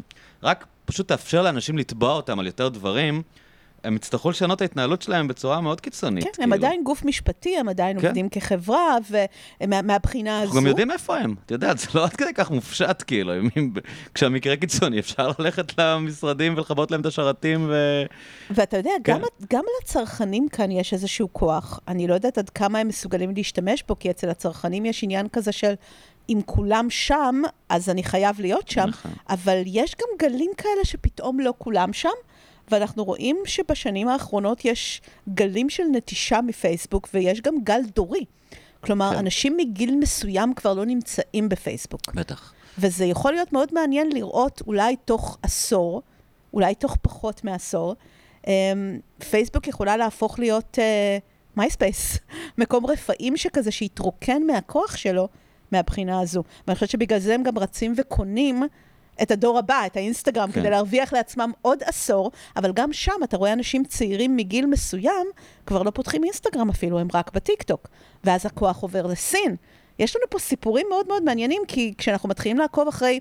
זאת אומרת, מה שיש כאן זה סוג חדש של כוח, שנמצא בידי אלגוריתמים. ואני מאוד אהבתי, אה, בפודקאסט שלי ראיינתי אה, את פרופסור אורי שוורץ מבר אילן, שכתב לפני שנה ספר מאוד מעניין שמנסה לחשוב מה זה סוג הכוח החדש הזה. והוא טען שבעצם כוח אלגוריתמי הוא סוג של כוח גנרטיבי, כי הוא בעצם כוח שמממש את עצמו מיד. זאת אומרת, זה לא איזשהו כוח תיאורטי. אני יצרתי נוסחה, והנוסחה הזאת בכוח תתממש שוב ושוב ושוב, ואם אני יצרתי איזה שהם תנאים ש, שבהם אני נועלת אותך מחוץ לחשבון שלך, אין לך עם מי לדבר. אתה לא יכול עכשיו להפגין ולבקש ולהתווכח ולהגיד כן עשיתי, לא עשיתי. זה, זה פשוט כוח דיקטטורי מוחלט. וזה כוח מאוד מאוד חזק, שבעצם אם אני מתכנתת אותו לפי הערכים הנכונים, אני מושלת בצורה עם כוח בלתי מוגבל, חסרת כל, זאת אומרת, לך תתווכח עם האלגוריתם. ואני חושבת שזה זה סוג של כוח מאוד מאוד מסוכן לתת בידי, זאת אומרת, אם, אם כולנו זורמים לאיזושהי פלטפורמה, והפלטפורמה מנהלת אותנו בצורה כזאת, אז יש כאן כוח משילה מאוד מאוד מסוכן, שאם אנחנו מעבירים אותו מחברה אמריקאית ל, לממשלת סין, לחברה סינית, יש פה גם משהו, זאת אומרת, יש להם גם את הדת, למי יש את הדאטה שלנו, איזה שימוש היא תעשה בזה. זאת אומרת, יש כאן משאבים חדשים שאנחנו עוד לא הבנו כמה הם עוצמתיים. אני רוצה לחזור לעניין הזה של הדת, אני יודע שאת מעבירה קורס על זה באוניברסיטה ושאת חוקרת את זה. איזה תופעות חדשות אנחנו רואים ב- בעולם הזה? דיברנו כזה איך התאגידים, אה, איך העולם העסקי או התאגידים הגיבו לזה. איך, איך העולם הזה משפיע על, על חיי הדת? אם יש רעיונות חדשים ש, שקרו, או איך, איך דתות קיימות הגיבו ל, לשינויים האלה?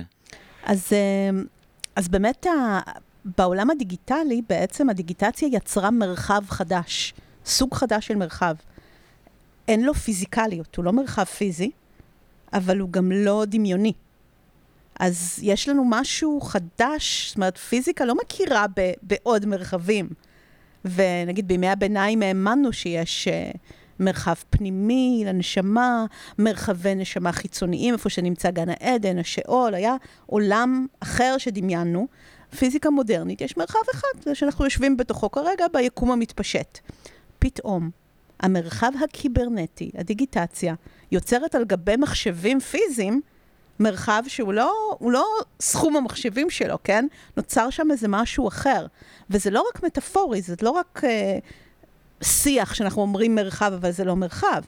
אנחנו יוצרים בו אינטראקציות בזמן אמת, שאשכרה יוצרות מרחב, אבל אין לו קואורדינטות פיזיקליות. אבל הוא גם לא דמיוני, כולם רואים את אותו הדבר. זאת אומרת, יש כאן משהו שהאנלוגיה הכי קרובה שלנו זה העולם הרוחני.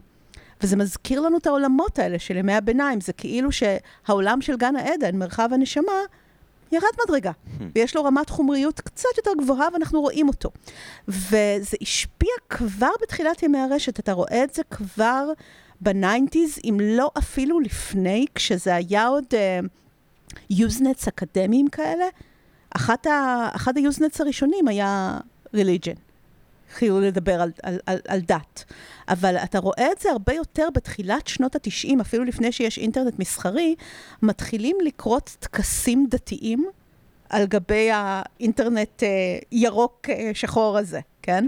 שזה משהו שקשה מאוד לדמיין, אבל בעצם אה, כל מיני דתות אה, מתחדשות, כמו אה, דתות נאו-פגניות, ויקה, אה, מתחילות לגלות את המרחב הזה.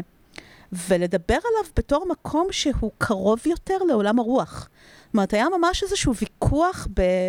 אמ, באזור עמק הסיליקון, איפה שהתחילו להיות כל מיני נאו-פגאנים, וממש היה פיצול בין אנשים שקראו לעצמם נאו-פגאנים לאנשים שקראו לעצמם טכנו-פגאנים. ומה ההבדל? נאו-פגניזם בעצם מחדש את הדתות האירופיות הישנות.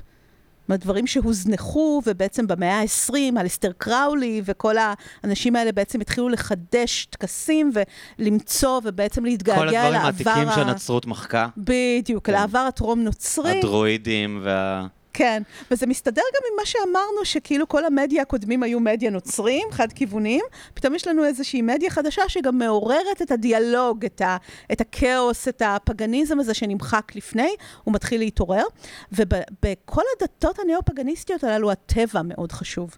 אומרת, אנחנו יוצאים לטבע ו- we cast a circle. יש בזה משהו אירוני קצת, כן. שכאילו דת שכל כך קשורה לטבע ולאדמה ולרוח ולזה מתקיימת פתאום במרחב וירטואלי. בדיוק, אז הנה זה הטכנופגניזם, כי מה כן. שהם אמרו, זה בעצם אנחנו יכולים עכשיו להתכנס בתוך פורום. אנשים מכל רחבי העולם, ו-we cast a circle upon this ground, כשהגראונד זה המסך. הפורום, ואנחנו אומרים מילים מקודשות, והדבר הזה הוא בעל תוקף, טענו הטכנופגנים, יותר גדול אפילו ממעגל שאתם עושים בטבע בגלסטונברי נגיד. Okay. כן. למה? כי אנחנו קרובים יותר למרחב האסטרלי. זאת אומרת, אנחנו קרובים בעצם לעולמות הרוח כשאנחנו במרחב קיברנטי. יש כאן סוג של מרחב קסום חדש שהוא קרוב יותר לעולם הרוח. וזה כבר איזושהי ראייה קסומה של, של הטכנולוגיה הזאת.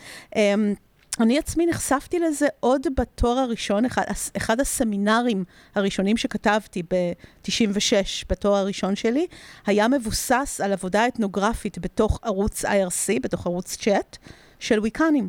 שאני אז לא ידעתי מה זה ויקה בכלל, וזו דת מכשפות מתחדשת שכזו. היו uh, מעט מאוד ויקנים בישראל, אם בכלל. ו... שהם, מה הם אומרים? שהמכשפות היו טובות והנצרות רדפה אותם? כאילו בעצם שהנצרות מחקה איזה פולחן אמיתי וחיובי. כן, הם פחות מתעסקים עם הנצרות. שהיה יותר נשי, אלא... לא? כאילו כן. יש עניין, עניין של כאילו... פחות מתעסקים עם הנצרות, אלא יותר באמת לחדש את הדברים הללו. יש כאן איזשהו קסם של האלה, הטבע להתחבר האלה. אליו. גם דת אלה וכל מיני אלות, אה, אה, אה, אלות רומיות ויווניות ישנות בעצם, לסגוד ו... להם. כן, זה היה יותר באמת פול, פולחן אתנה שכזה, mm-hmm. וכל מיני דברים ממש. יש כל מיני סוגים של ויקה, וגם כשפים. זאת אומרת, איך לעשות באמת, כאילו, גם כשפים במילים, שזה מאוד התאים לאינטרנט. שאני כותבת איזושהי, איזשהו, איזושהי קללה בחרוזים כזאת, והיא מטילה את הכוח שלה דרך האינטרנט, כן? אז, אז בעצם העבודה, עבודת הסמינר הראשונה שלי מהבחינה הזאת הייתה, אני זוכרת איך הייתי באיזשהו ערוץ IRC שוקק, שאנשים סתם דיברו, שיחות חול. ופתאום חלק מהיוזרים בערוץ משנים את הניקניים שלהם ל-היי פריסט, היי פריסטס. וכאילו פתאום משתרר שקט. לאט לאט כל ההמולה הזאת שאנשים מדברים בערוץ וזה רץ לך כמו פיד, לאט לאט זה שקט, הקצב יורד, פתאום כאילו אנשים לא מדברים. ופתאום האנשים האלה ששינו את הניקניים שלהם מתחילים להגיד, We call upon, אנחנו קוראים לרוח הצפון. נוצרת היררכיה דתית בתוך הקבוצה? בדיוק, מתחיל טקס, אנחנו קוראים לרוח אה. הדרום, אנחנו קוראים לרוח הצפון, אנחנו קוראים לזה, ואנשים אחרים מתחילים להגיד, אמן. ואז מתחיל להיות לך, אמן, אמן, אמן, אמן, אמן, וטקס שלם מתנהל בזמן אמת. אני הייתי מוקסמת מזה לחלוטין, ופשוט תיעדתי, שמרתי לוג של הדבר הזה, וכתבתי על זה עבודה. איך עושים טקס דתי במרחב כזה. אבל איך את מבינה את המשיכה של אנשים שיושבים מול המחשב שלהם בדירת שני חדרים, ומחליטים שהם פגאנים, ומתקשרים עם אה, מכשפה מהחצי השני של העולם, כאילו, מאיפה זה בא, מה... בשתי רמות. זה משונה, כאילו. כן, כן. אני מבינה את זה בשתי רמות. כן. רמה אחת, הרמה הזאת של המרחב הקסום החדש, שהוא, אנחנו במרחב רוחני נפגשים בעצם. כן. אנחנו לא נפגשים בגוף. אה, רמה שנייה, מדובר בדתות מאוד אינדיבידואליסטיות. זאת אומרת, זה אנשים מאוד אינדיבידואליסטים. כל אחד חושב שהוא מכשפה אה, וייחודית שממציאה Mm. והעולם לא לעצמה רואה את. הטקסים שלה. העולם שמחוץ לפורום לא יודע כן. מי הוא באמת, כאילו. בדיוק. אז כאילו זה לא, זה משהו שיותר קשה לנהל אותם במרחב פיזי, לא בהכרח רוצים להיפגש, לא בהכרח ופתאום האינטרנט נותן להם מקום שבו אפשר להיפגש עם אנשים מאוד מאוד שונים ממך. להתווכח איתם אולי על סוג של כשפים ואם לא מסכימים לצאת משם. זה, זה מאפשר איזושהי גמישות הרבה יותר גבוהה, ובעצם להיות לבדך לגמרי, להיות אינדיבידואל, אבל גם עם קהילה בדתות שבהם לא בדיוק הייתה קהילה קודם. לא הייתה התכנסות סביבם, אז אה, אני חושבת שהאינטרנט פה הציע יתרון מאוד מעניין דווקא לדתות המתחדשות הללו. ואני חושבת שעד היום אפשר לראות שכבר מ, כבר משנות החמישים יש את הדבר הזה שחוקרי דתות קוראים לזה תנועות דתיות חדשות. סנטולוגיה וכל מיני תנועות כאלה, הרי קרישנה, המון המון תנועות חדשות, אבל אתה יכול לראות שמשנות ה-90 ועוד יותר בשנות ה-2000, מאז שיש לנו אינטרנט, יש פשוט הרבה יותר תנועות דתיות חדשות, וחלקם גם אה, לוקחות את האינטרנט כמודל בכל מיני צורות. עם אה, חוקרי דתות חדשות דיברו על זה שהדתות אה, החדשות משנות ה-50 ממודלות לפי מודל של ארגון עסקי. כן. כן? אז אני חושבת שאפשר לראות הרבה יותר דתות חדשות משנות ה-90 וה-2000 שממודלות לפי מודל אינטרנטי, מודל לא היררכי, מודל שאין בדיוק אה, מנהיג בדתות הללו, או שיש איזשהו מנהיג מיתי, אבל הוא לא בהכרח קובע את זה, הוא התחיל את זה. אבל הוא לא בהכרח קובע את הכל, וכולם כותבים יחד ב crowdsourcing את התנ"ך, כן? אפשר לחשוב על מפלצת הספגטי, דת מפלצת הספגטי המעופפת, שהיא אחת מהדתות המתחדשות, החדשות הגדולות בעולם, כדת שדי התחילה באינטרנט, נכון? היה בן אדם שהתחיל אותה בתור בדיחה עם מכתב ב-2005, אבל הוא לא ממש יצר אולי את נגיד ה... לאנשים ש- שלא יודעים, זה בעצם אה, מין איזה, תר- אולי התחיל כזה תרגיל מחשבתי, או בעצם דת סאטירית. הטרלה. דת סאטירית, אפשר להגיד, שאומרים, "אה, אתה מאמין ב- באל המוזר שלך, שצלבו אותו והוא קם לחיים, זה הגיוני באותה מידה להאמין במפלצת ספגטי ואנחנו רוצים בחלל, שתלמדו כאילו. את זה בשיעורי כן. מדעים. ו- מה זה- ולי יש זכות לדת כמו שלך יש זכות לדת, וזה בעצם זה כדי להלעיג דתות קיימות התחיל, נכון? כן. אנשים אבל כן. הם איבדו על זה שליטה, זה כבר לא דבר כזה. קודם כל, זו דת אמיתית, עם כנסייה, עם הכרה במקומות. לא תמצא היום בן אדם, ויש לה גם נציגות פה בארץ, רבנים, הרבי יולי והרבי יאטה. אני מאוד מאוד אוהבת את הדבר הזה. אה, אבל ו- מה הם רוצים, האנשים האלה? אז קודם כל, זאת... חוץ מכאילו לאיזה מחאה. זה כבר לא מחאה אוקיי. והטרלה. היום אתה לא תמצא בן אדם בכנסיית מפלצת הספגטי שיהיה מוכן להגיד לך שתכלס הם אתאיסטים וזו בדיחה. לא. המפלצת קיימת, והבדיחה איבדה את הבדיחתיות שלה, היא גדלה הם הרבה לא מעבר מאמינים לזה. שהיא קיימת, נכון? אני מה, לא זה- יודעת, הם מין... טוענים- הם טוענים שכן. עכשיו, שוב, ההשערה שלי כן. היא שפשוט כדי לקבל הכרה משפטית, Mm, אז הם לא יכולים להתבטא בצורה של זאת הטרלה. כי הם דורשים הכרה משפטית בהרבה מאוד זכויות ברחבי העולם, והם פשוט אה, הפסיקו... באמריקה יש פטור למיסים, נכון? הרבה כן. אומרים שזה היה הקטע של הסינטולוגיה. זה לא רק זה, הם עוברים, הם, אה, הם אה, מצטלמים לרישיונות עם, אה, עם אה, מסננת פסטה על הראש, זאת אומרת, זה, הם מקבלים פטור מזקן בצבא, שזה שהם מדרכי? ההמרה המרכזיים כאן בישראל. ככה הרבה מגיעים למפלצת הספגטי. כדי לא להתגלח? אה, כי אני דתי, בדיוק כמו שלדתי מותר לא להתגלח, בדיוק. גם בדת שלי אסור. בדיוק. אבל הם לא מאפשרים לזה להישאר ברמה הזאת, וכל מי שבאמת עבר המרה וקיבל את הפטור הזה, הוא גם הופך להיות נציג של, ה, של הקהילה, והוא מדבר על זה, והוא דורש לאכול פסטה ב. ב, בימי שישי ב, ב, בצבא.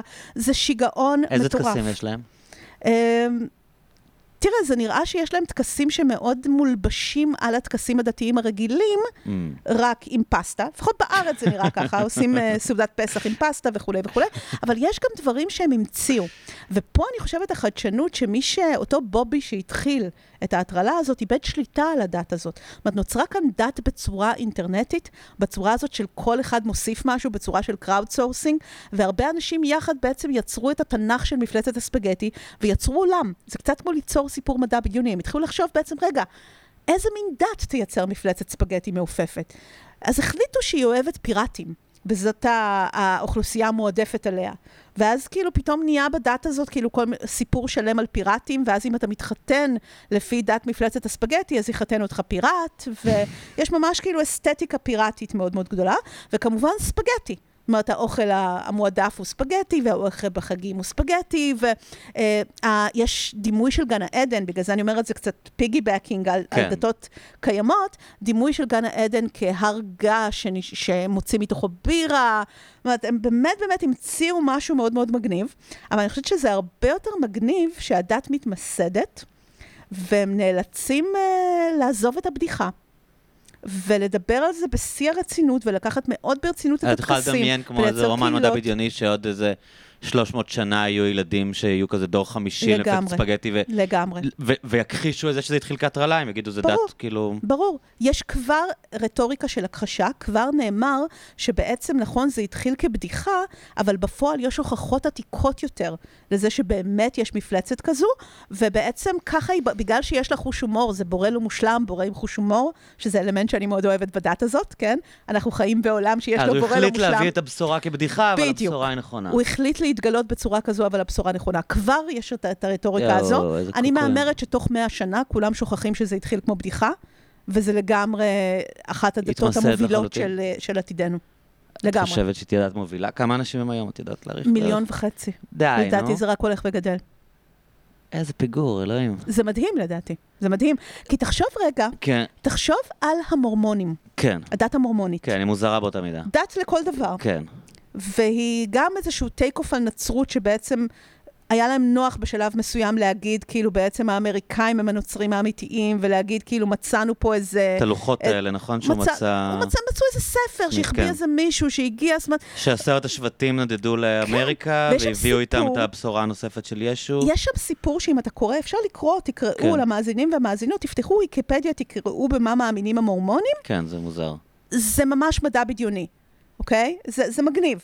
עכשיו, למה זה יותר מוזר ממפלצת הספגטי? אני לא חושבת שזה הרבה פשוט- יותר מוזר ממפלצת כן, הספגטי. פשוט קרה פעם. כן? כי זה ישן. בדיוק. זה מספיק ישן, כן. ואני חושבת שגם אם מפלצת טוב, תראי, הספגטי אגב, תהיה מספיק ישנה, רדפו להם את הצורה, כאילו בזמן אמת לאנשים זה היה נראה מופרך לחלוטין, והם נראו שקרנים ונוכלים ו... אבל אף אחד לא חושב עליהם בתור דת סאטירית היום, כן? לא, הם לא היו סאטירים. ההאשמות עליהם היה שזה מזויף, שהוא ממציא.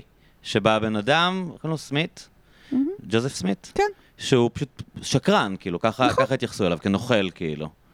אמ, ועל הסיינטולוגיה לא אמרו שהוא נוכל, או שהוא לקח ספרי מדע. בדיוני ואז אמר זה אמיתי. אבל הנה, זה, יש לנו... אני חושבת אני. חושב שאלרון נוכל, אני, לגבי זה אני מאמין שהוא באמת נוכל, כאילו, אבל... אמ, שם אגב יש סיפור מעניין, ראיתי סרט עליו, שמשום מה כאילו הוא לא היה כמו הסרטים החדשים האלה, משהו שעשו עליו מזמן, The, the True Life of, uh, of אלרון אברד, משהו כזה, והם הם סיפרו שם שהדרך שהוא הביא את כל ה...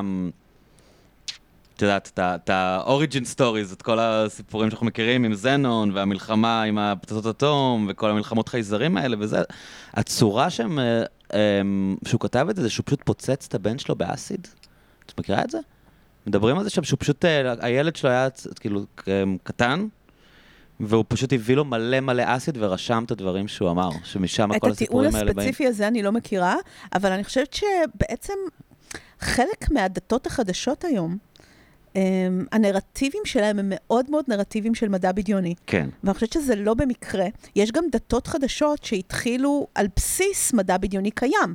זאת אומרת, זה לא במקרה שבעצם אלרון הברד כותב ספרי מדע בדיוני, ואז אומר בעצם זו תיאולוגיה.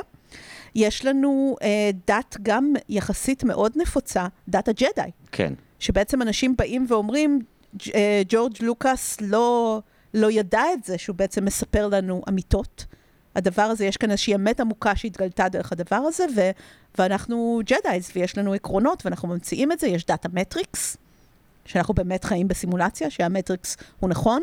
זאת אומרת, אנחנו לוקחים מדע בדיוני ואומרים, בעצם יש לדבר הזה משמעות הרבה יותר רחבה. אני חושב שבמקרה של לוקאס הוא כן ידע, כאילו, הוא, הוא למד את הספרים של ג'וזף קמבל ומיתולוגיות קלאסיות, וכאילו... הוא- אבל לא נראה שהוא התכוון ליצור דת. הוא לא התכוון ליצור דת, אבל הוא כן עבד עם ארכיטיפים שקיימים במיתולוגיות קיימות, אז כאילו באותה מידה, זה מין תרגום של נכון. מיתוסים קיימים, אז כאילו אם אתה, אם אתה מאמין במיתוסים האלה, הוא כן, הוא כן, אני חושב, רצה שתהיה איזושהי אמת רוחנית בס- בסיפור שלו.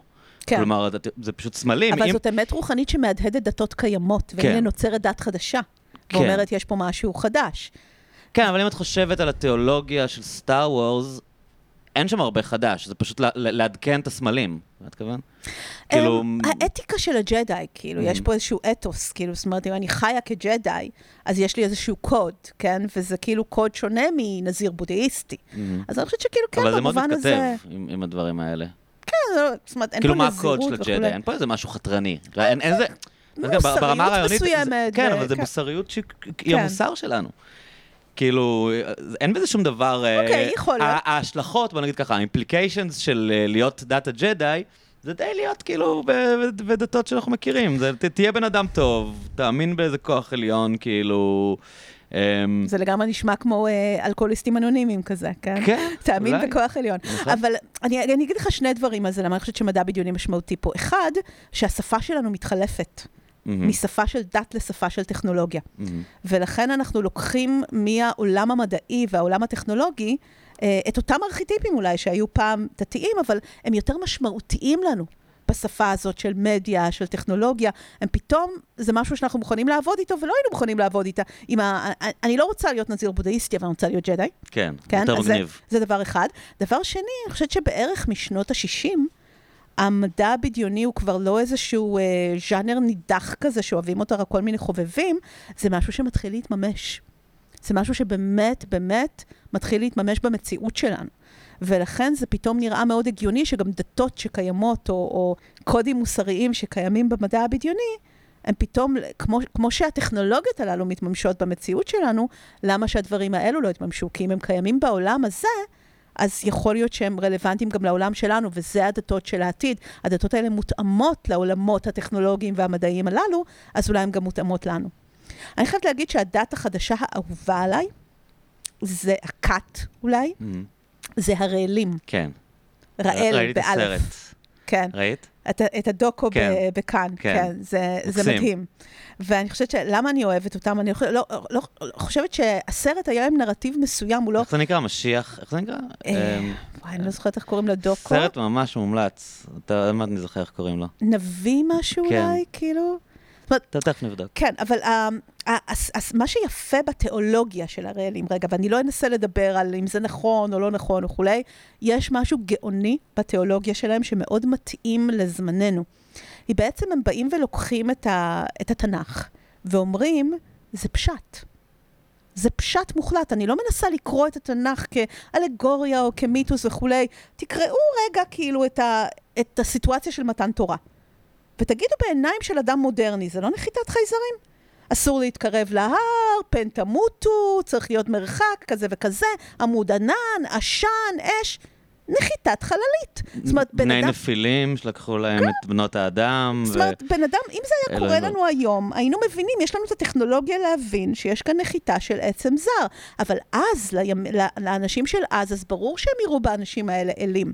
ופתאום הם אבל זה מרכבות האלים בעצם, לא? כאילו מה, הוא סתם כן. גנב את זה ממרכבות האלים. יכול להיות שהוא גנב את זה, אבל באמת, כאילו, אתה מסתכל בכל מיני מקומות, חזון העצמות של יחזקאל, וזה, כן. וזה, בני הנפילים, יש לך המון המון רמזים שבהם הוא יכול לבוא ולטעון שבעצם כל הסיפור של התנ"ך הוא, טיפ, הוא סיפור מדעי ולא תיאולוגי, ואז הוא מחזיר את הדת לחיק המדע. הוא אומר, היום אנחנו מסוגלים להבין את הדבר הזה, ובעצם אנחנו...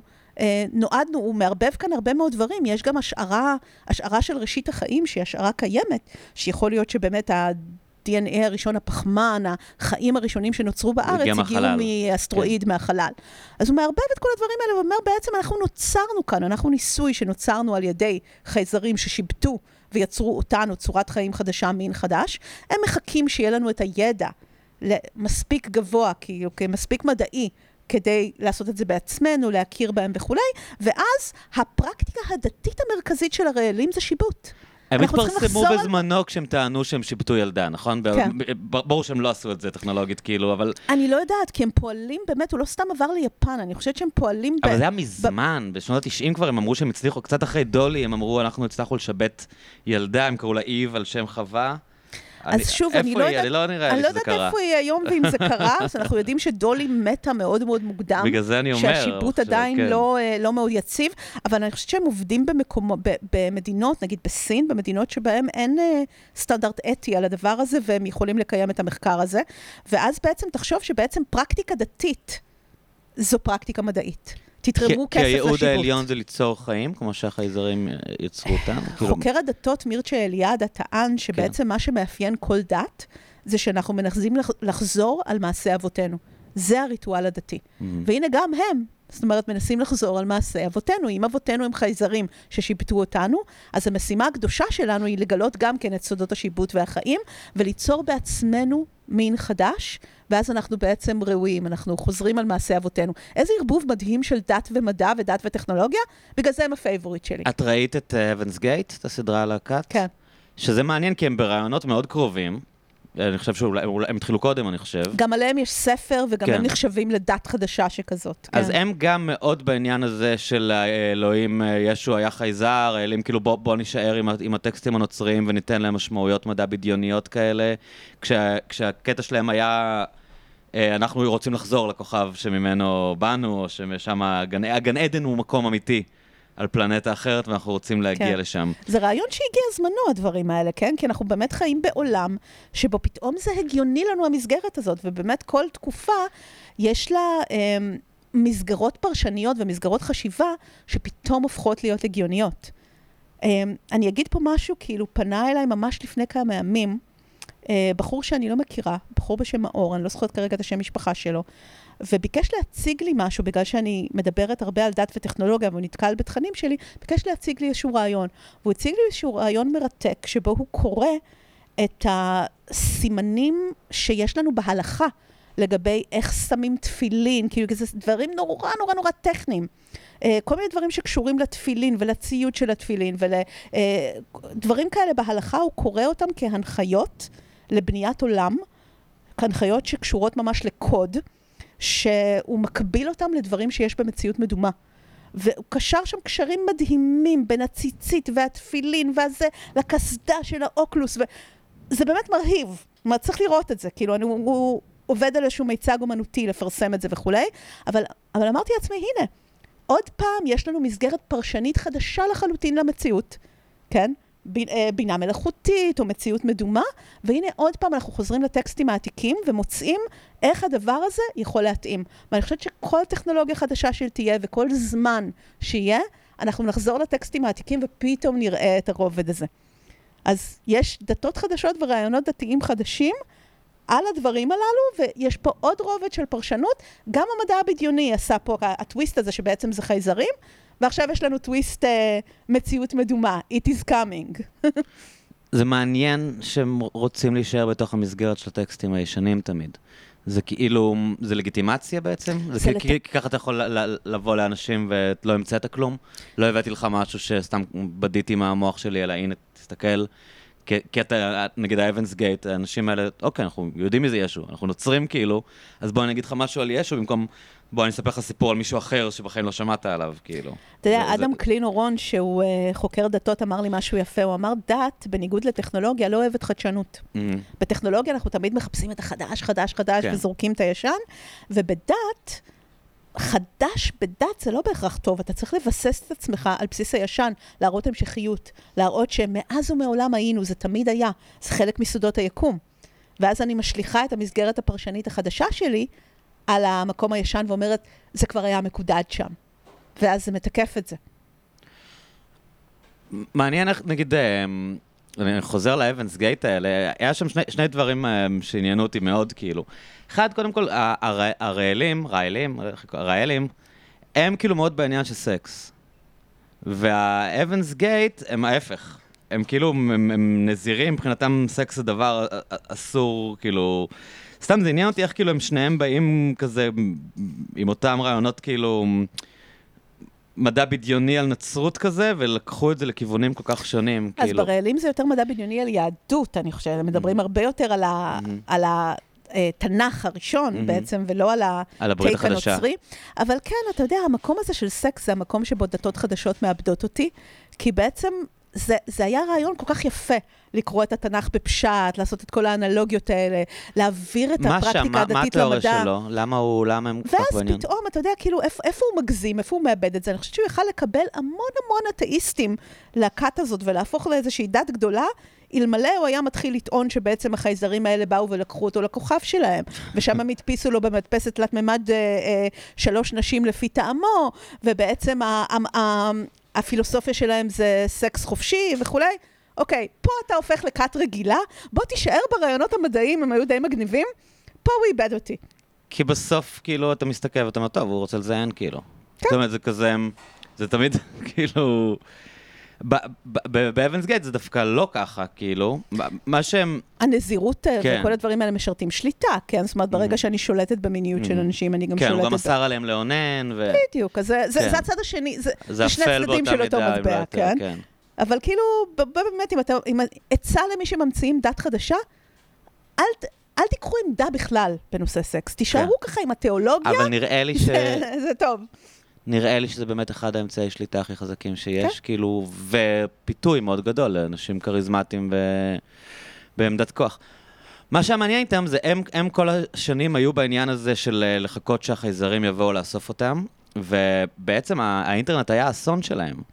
כי ברגע שהם... הם, הם, ברגע שהאינטרנט התחיל, הם, הם, הם היו כבר מה-60's, הם התחילו להתחבר לכל מיני תיאוריות קונספירציות, דברים כאלה שהם מצאו אונליין, וזה זה שם טרף את הקלפים לגמרי. כלומר, הם היו, הם היו בטוחים, הם, הם מאוד הושפעו מתיאוריות קונספירציה שהם קראו ברשת. היה בזמנו איזה ליקוי חמה, שהתחיל איזה דיבור, או כוכב שביט, סליחה, שהיה איזה דיבור שהכוכב שביט הזה מסתיר איזה חללית. התחיל כל מיני דיבור כזה באינטרנט, והם היו בטוחים שזאת החללית שהם חיכו לה, שבאה לאסוף אותם. אה, ונעשה ספוילר, בסוף הם התאבדו כשהיה את האכזבה הזאת שהחללית לא הגיעה, כי הם כל כך שמו את אה, יהבם על החללית הזאת. כן. שזה זה גם כאילו, כש- כשמדברים על האינטרנט, כאילו, אמ,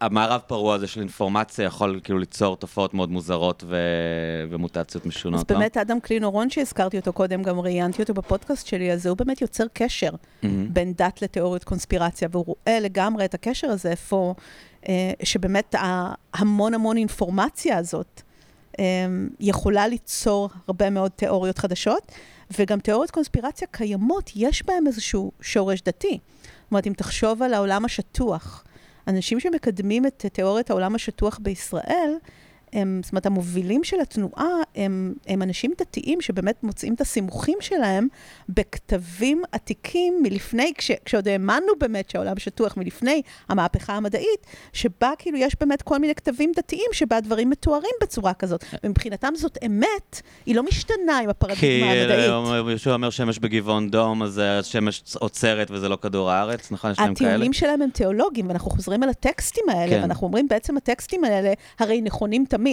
כי הנה, אמרנו קודם, הם צפו את המדע העתידי, יש, יש שם כבר את המציאות המדומה, יש שם כבר כל מיני דברים, אז בעצם אם, אם, אם אין, אם אי אפשר להבין דרכם, אם לא נרמז בתנ"ך באיזשהו מקום שהכדור הוא עגול, אולי הוא לא עגול. יש איזשהו קשר ל, ב, בין דתות לתיאוריות קונספירציה. הנרטיבים כן. שלהם לא מאוד...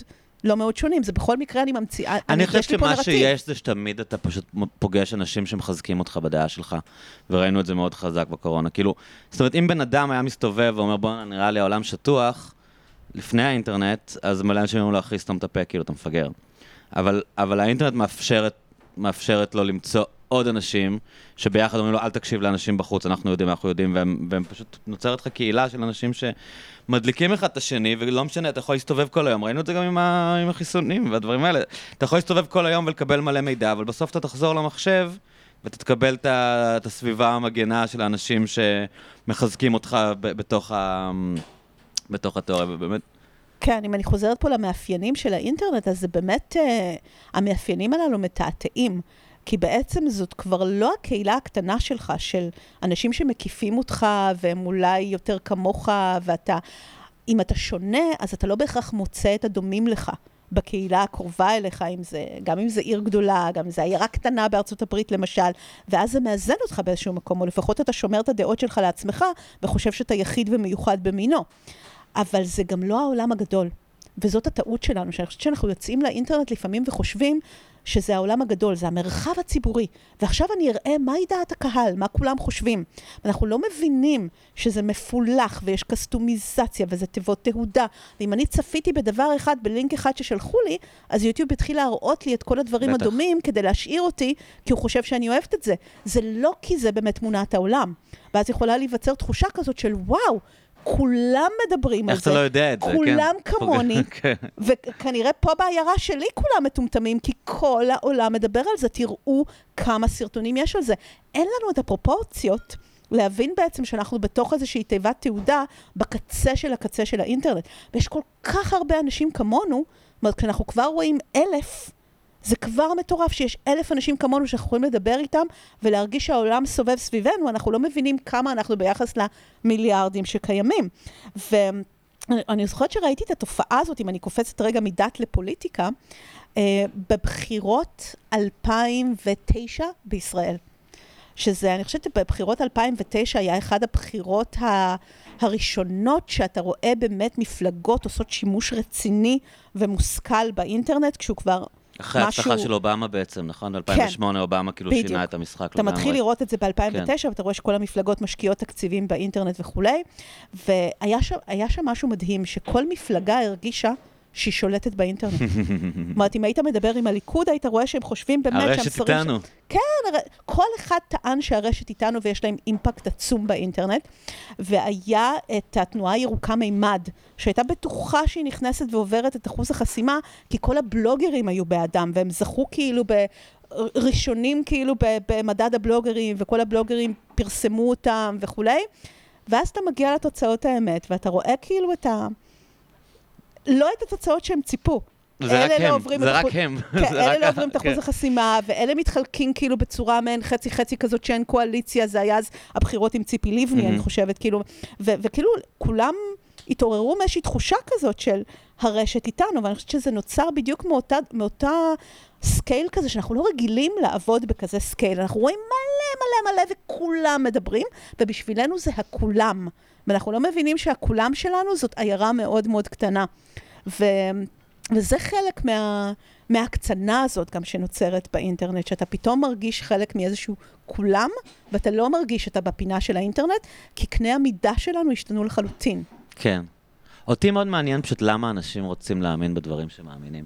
נגיד, הארץ השטוחה, זה באמת דוגמה מאוד מעניינת, הרי הארץ השטוחה התחיל בהתחלה, אפרופו הטרלות, כאילו, ממה שאני מכיר, זאת אומרת, זה בטח דברים שהתנגשו, אבל היה, זה היה מין כאילו תרגיל אינטלקטואלי בסקפטיות. שאנשים, כאילו, היה, היה, יש את אגודת הארץ השטוחה, שהייתה מין אגודה אקדמית שאמרה, אה, איך אתה יודע שהעולם עגול?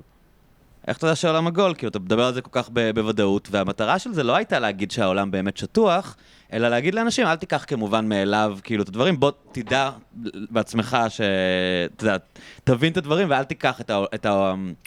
את כל הפיזיקה שקיבלת מהמדע מן המוכן, ותיקח את זה ככה, אלא ת, ת, תמיד תשאל את עצמך את השאלות האלה. ו, וזה הפך להיות בדיוק ההפך מזה. כאילו, הם, הם אנשים, הם בעצם, הם כאילו סקפטים, אבל הם ההפך מסקפטים. כי, כי הם כל כך true believers בארץ השטוחה, בזה שכדור הארץ שטוח, ששום דבר לא מצליח לשכנע אותם. והיה באמת ה... את המסכן הזה שניסה לשגר את עצמו לחלל ומת כדי לצלם מלמעלה ולראות שהיא לא שטוחה, ובאמת יש כל כך הרבה דברים, כל כך קל להסביר למה כדור הארץ אה, עגול, אבל הם, הם צריכים לבנות על זה קונספירציה, על קונספירציה, על קונספירציה, על קונספירציה, רק כדי שלא יזעז- יזעזעו להם את התפיסות עולם. את יודעת, ברמה של אתה אומר להם, כאילו, איך אתה מסביר את ה... את זה שאתה טס מערבה ומגיע מזרחה, כאילו, אתה טס מערבה מקליפורניה, אתה מגיע ליפן. איך אתה... אה, הטייסים משקרים, כאילו, הם עולים למעלה ונוסעים אחורה, כאילו זה...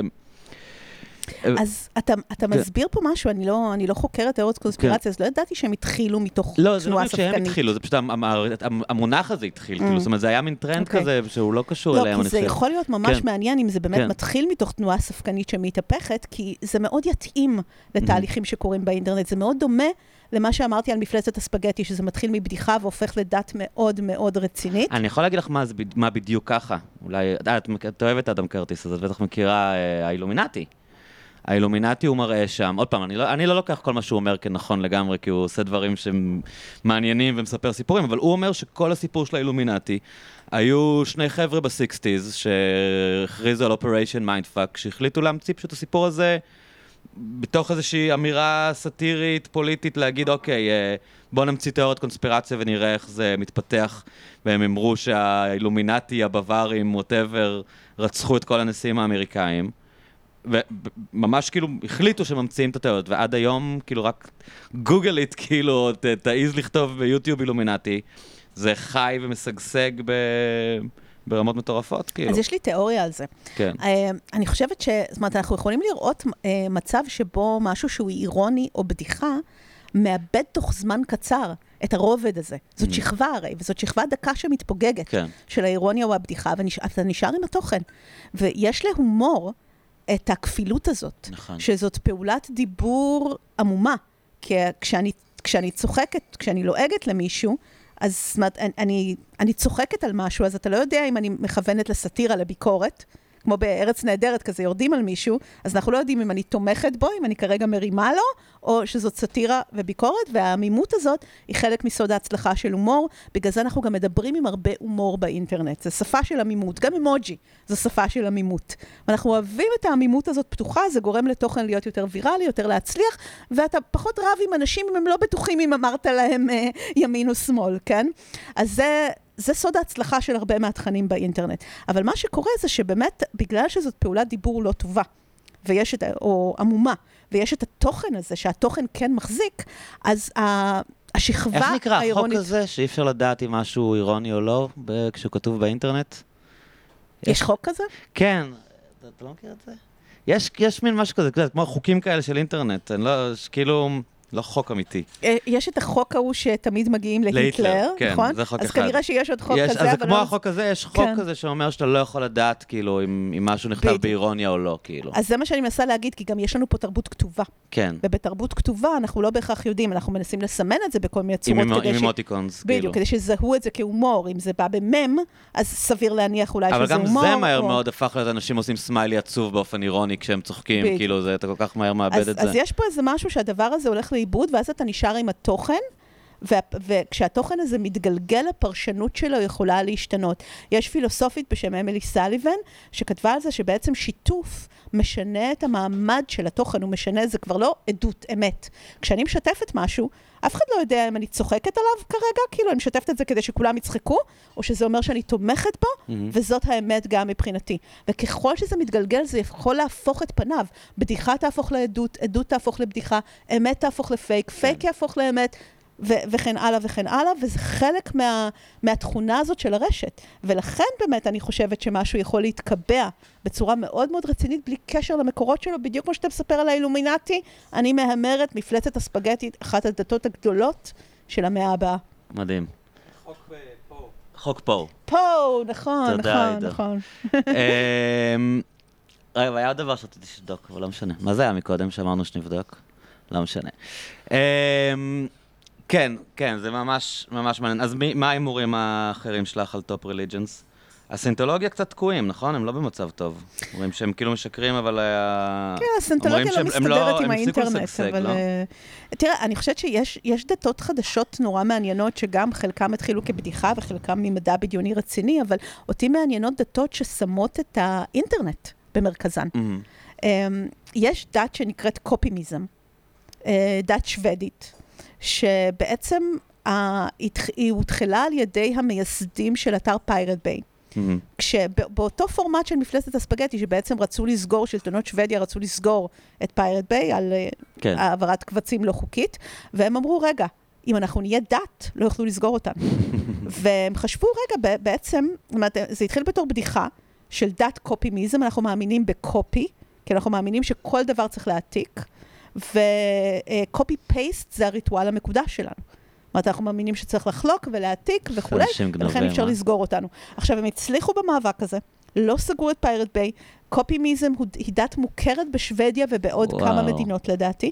יש גם סניף ישראלי של קופימיזם, ומה שקרה, גם אצלם, זה עוד לא הבשיל, זה עוד לא גדול כמו מפלצת ספגטי, אבל גם אצלם מתחילה איזושהי הצדקה כזאת בדיעבד של בעצם, אוקיי, לא עשינו הטרלה, כי אם אנחנו עושים הטרלה, גם ממשלת שוודיה תכריז שזו רק בדיחה. מתחילה לבנות תיאולוגיה על הרעיון האקראי הזה. והתיאולוגיה הזאת כי באמת... העתקה זה בעצם הפצה של ידע, זה בעצם... בדיוק, כי התיאולוגיה הזאת מתאימה בול גם למה שהם באמת מאמינים.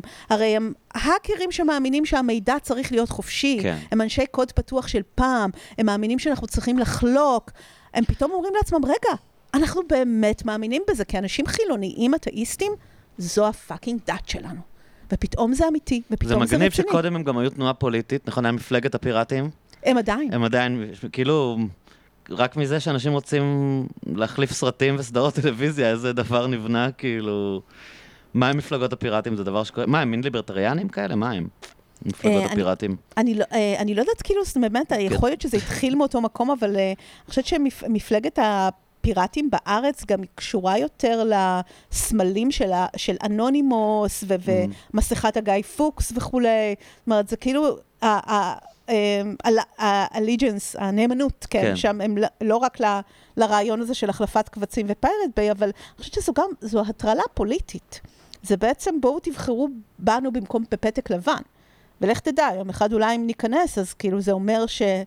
שנמאס כבר מהפוליטיקה וצריך פה חברה חדשה על בסיס אחר, על בסיס אנרכיסטי. כי זאת חשיבה מאוד מאוד אנרכיסטית של דמוקרטיה ישירה. כן. כן? אז זה מעניין.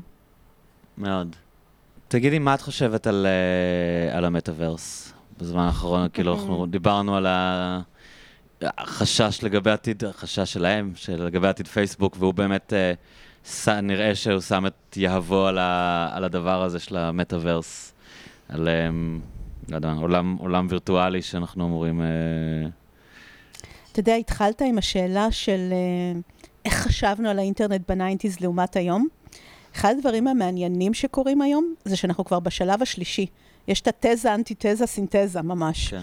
ואם היה לנו את השלב האוטופי, מה שחשבנו שהאינטרנט יהיה, ואז שלב הפלטפורמות, והתאגידים הגדולים, והתאכזבנו וכולי, זה נראה שמתחיל עכשיו, יש ניצנים של איזשהו שלב שלישי, שהוא סינתזה בין העולם של פעם והעולם התאגידי הזה. שכלומר העולם התאגידי מנסה להשתתף באיזשהו חזון אוטופי חדש, שמבטיח לנו את האתוס של האינטרנט של ה-nineties. ובעצם המטאוורס זה, זה חלום nineties. זה חלום שמתחיל מספר, Snow Crash, כן. ש, שיוצא ממש בתחילת שנות התשעים, כשרק מתחיל האינטרנט, כבר מתחיל חלום של האינטרנט הזה בתלת מימד, בעצם, איך אנחנו ניכנס אליו. נחיה בתוכו. ונחווה אותו ונחיה בתוכו, כן. וזה חלום שיש להרבה יזמי טכנולוגיה, וזה פשוט לא פעם ראשונה שמנסים לממש אותו. Uh, אני חייתי כבר גלגול אחר של הייפ המטאוורס, בסביבות 2006, עם Second Life. כן. ו-Second uh, Life בעצם היה, ממש קראו לזה, המטאוורס. והיו אמורים לייצר שם מטאוורס, וזה גם הצליח לכמה שנים. זאת אומרת, לכמה... שנתיים, שלוש אולי, היה הייפ מטורף על Second Life. יותר ויותר אנשים מצטרפים, וכל חברה שמכבדת את עצמה, פותחת לעצמה חנות ב-Second Life. אומרת, אני זוכרת כמו שהוא רוצה שהם יעשו במטאוורס. כן, ני, נייקי פתחה חנות למכור נעליים לאבטארים. אני זוכרת שהיו פה סיפורים על uh, מעצבת גרפית שמתפטרת ממשרד פרסום, פותחת עסק לעיצוב אופנה לאבטארים, עושה מיליונים ורצה לא פה טוב. בסבבי הרצאות. כן. כאילו, ממש הייתה, הייתה בחורה כזאת. ו... אה, זה, זה רויטרס פתחו שם סוכנות והיו מדווחים מהמטאוורס כל מה יום. מה קורה ב-Second Life? כן, כאילו כן. פנימי? זה היה פשוט... חדשות ה-Second Life של רויטרס? כן, זה היה באמת ה-Second Life, והוא היה בנוי לפי מודל. כמה משתמשים היו שם? זה היה אה, במיליונים אבל. היו מיליונים בשיא, כן?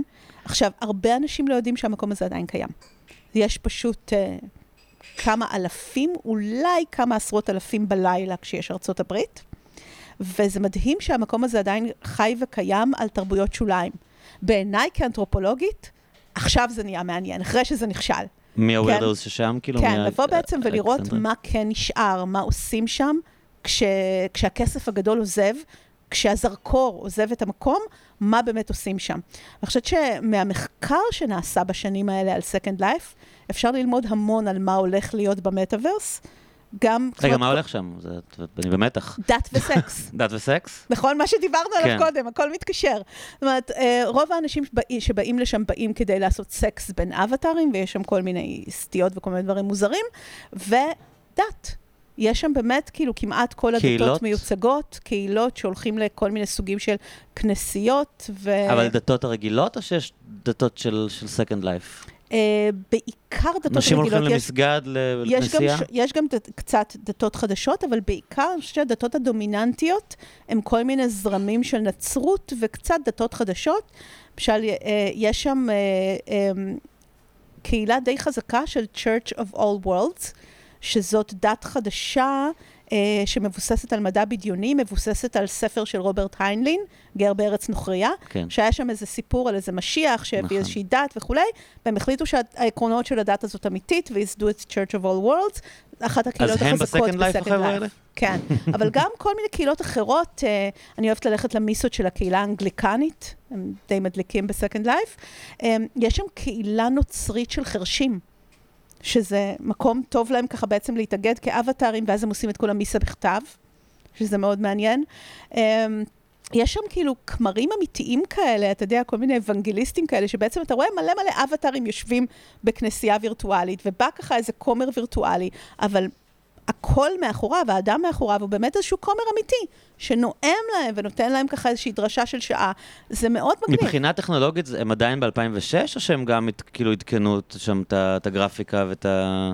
עדכנו ברמה שהבנתי שיש ממשק VR, למי שיש חומרת VR אה, בבית, הוא יכול להוריד אפליקציה של Second Life ב-VR, ואז הוא באמת חווה את זה כמטאוורס. שזה מה ש... אבל אחרת זה צוקר- כמו gaming כזה רגיל. אבל כאילו. Horizon, איך שקוראים לזה, של אה, של צוקרברג, איך קוראים לזה? Oasis או Horizon? אני חושבת שהוא... אחד מהם זה ב... כן. אחד מהם זה ב-Ready Player One, אז זה מבלבל.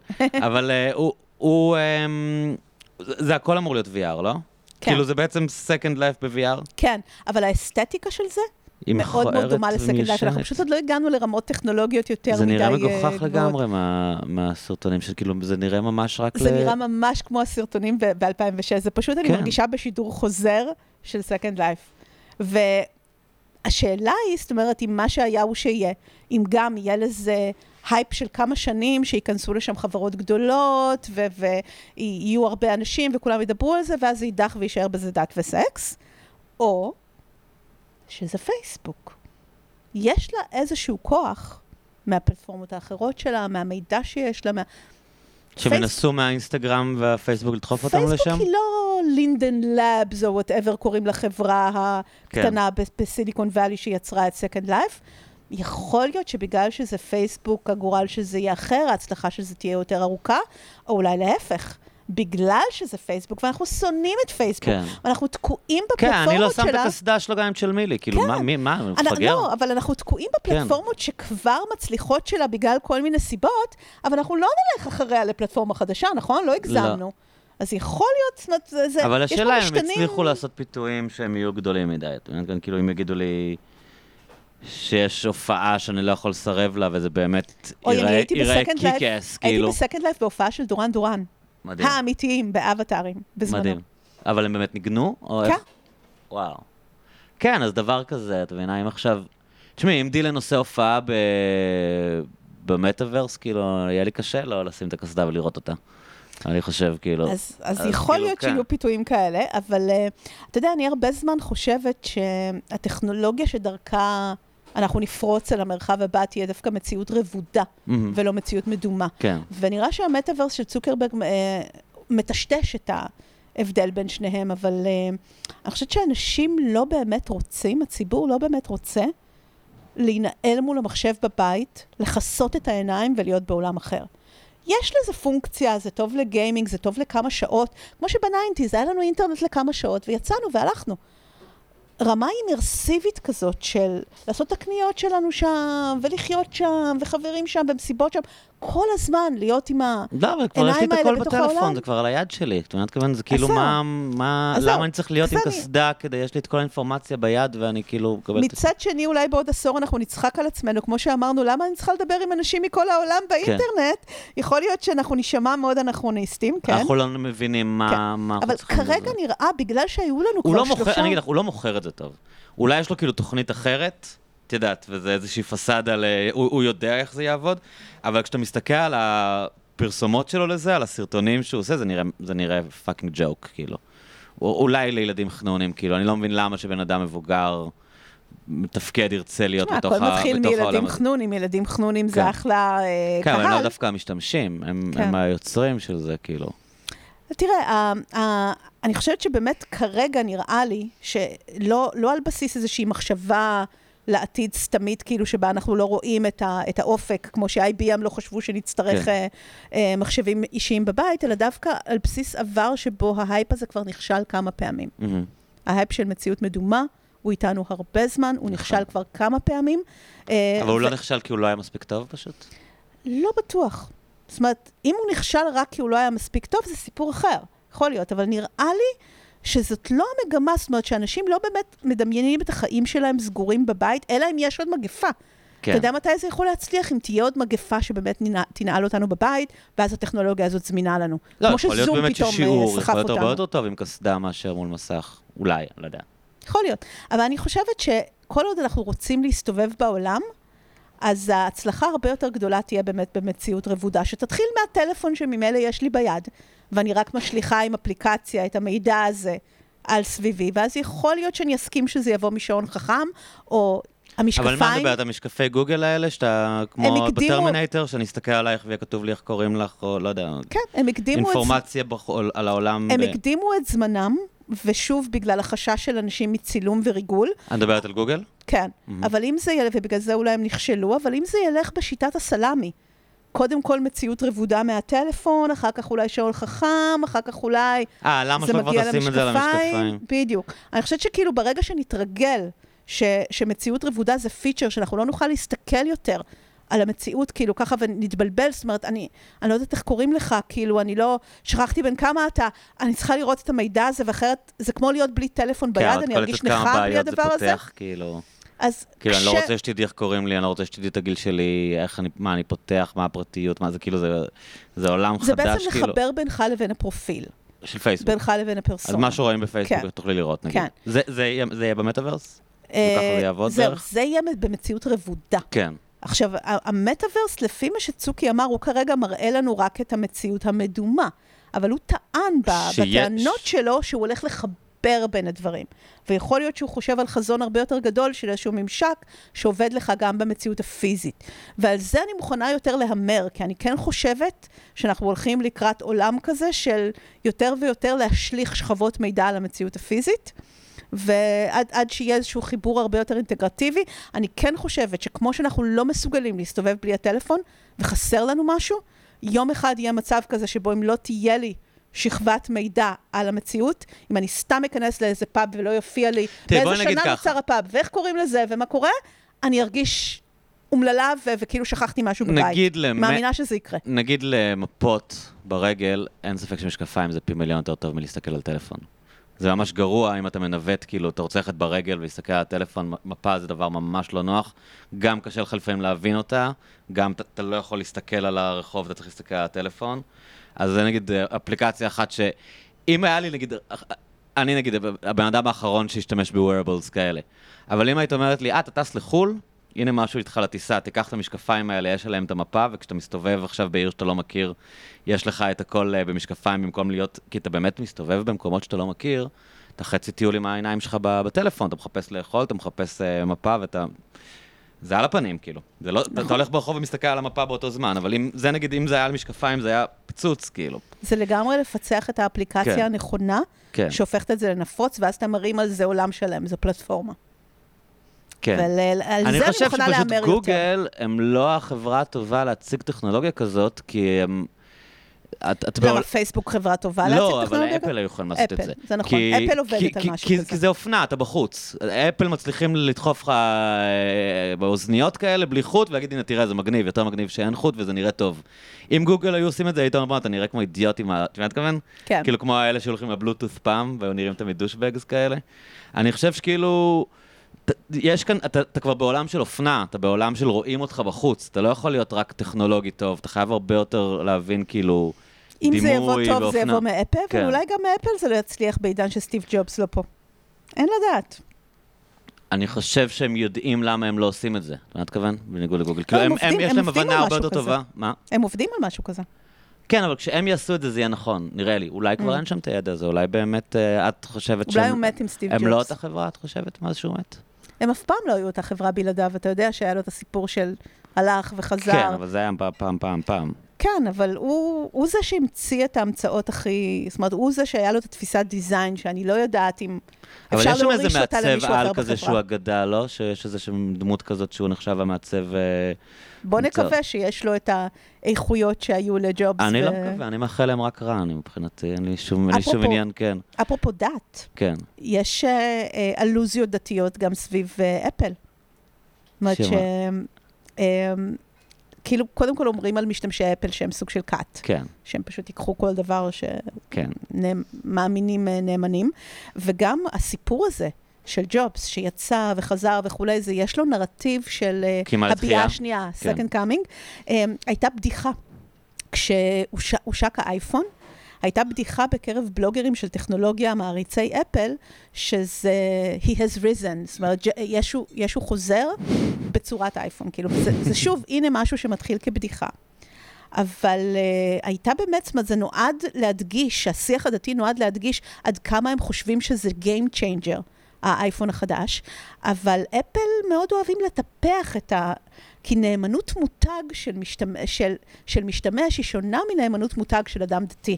נאמנות מותג של אדם דתי, אם, זאת הד... אם אפל זאת הדת שלי, הם לא עוזבים אותי אף פעם, והם יקנו כל דבר שאני נותן, וזה מאוד מאוד מעניין. פשלה. כן, אז, אז בעצם אפל שיחקה עם המודעת השקה של uh, האייפון על השיח הזה שהיה בקהילת הטכנולוגיה, שאייפון זה הישו החדש, והיו אפילו ממים כזה של מריה הקדושה מחזיקה את uh, אייפון, כאילו בידיים אני שלה, מדברת על כאילו אייפון אחד. כאילו? כן, האייפון הראשון כן. לחלוטין לפני שהוא יצא, והמודעת השקה הייתה אה, אבל הם צדקו בדבר הזה. כאילו, מבחינת האימפקט של זה על העולם. אימפקט, כן, כן. אבל זה לא, הנה, האנלוגיה הפכה לאיזושהי מציאות, כי יש כן. באמת איזשהו יחס דתי פה לאפל, ומה שאפל עשו, הם יצרו מודעה שבה רואים את האייפון על, על רקע חשוך, זאת אומרת, הכל שחור, רק מהאייפון יוצא אור כזה, ויש אצבע אחת שנוגעת במסך וכתוב למטה, touching is believing. אז אתה יכול לקרוא את זה בשתי רמות. אתה קורא את זה ברמה הרגילה, אתה אומר, החדשה שלנו זה מסך מגע. פה אנחנו מחדשים, אנחנו מביאים לכם עולם בלי כפתורים, שהוא מסך מגע. אבל מי שהכיר את השיח על ג'יסס, זה בעצם תומאס המפקפק, שהיה צריך לגעת בפצעים של ישו כדי להאמין שהוא חזר. הם שיחקו לגמרי על המשחק הזה של כן, אנחנו מביאים לכם בשורה ברמת ישו. ישו חזר, כן? אז, אז אני חושבת שגם אתה מסתכל על חנויות אפל ברחבי העולם, הן בנויות כמו קתדרלות. ויש להם טקסים כאלה, שכשיש השקה השקות, חדשה, כן. אנשים באים מכל רחבי העולם, שם ישנים את רואה כמה הוא בחוץ. חסר. זה כמו מסע עלייה לרגל. כן. ואז העובדים עוברים איזושהי הנחיה שהם עושים להם ממש כמו איזה טקס אוונגליסטי, כאילו יש טקס כניסה פנימה, והם צורכים באקסטזה וזה. אתה בטקס דתי לחלוטין. ואני חושבת שהם עושים את זה בכוונה, הם, הם. מנסים לייצר נאמנות מותג שקיימת מצליחים. רק בעולמות דת. הם ממש מצליחים. ואולי. היחידים שמצליחים. אבל הם... מה מה הם? אולי היחידים שמצליחים ברמה כן, אני כזו. חושב שזה הכוח שלהם, זה מטורף. אה. כאילו, אנחנו, ב- בישראל זה מאוד שונה, אבל באמריקה, בערים מסוימות, זה כאילו פדיחה לא להיות עם אייפון. אתה, אתה ב- בלוס אנג'לס או בניו יורק, או ב, כאילו, האנדרואיד זה של ה- של האופר, של המנקה, כאילו של המקסיקנים, אתה לא, אין, אין, אין דבר כזה להיות עם אנדרואיד, אתה בן אדם מוזר, כן. אם יש לך אנדרואיד. כאילו, הם הסטנדרט. ממש, כן, ממש כנ"ל. אגב לגבי מחשבים אישיים.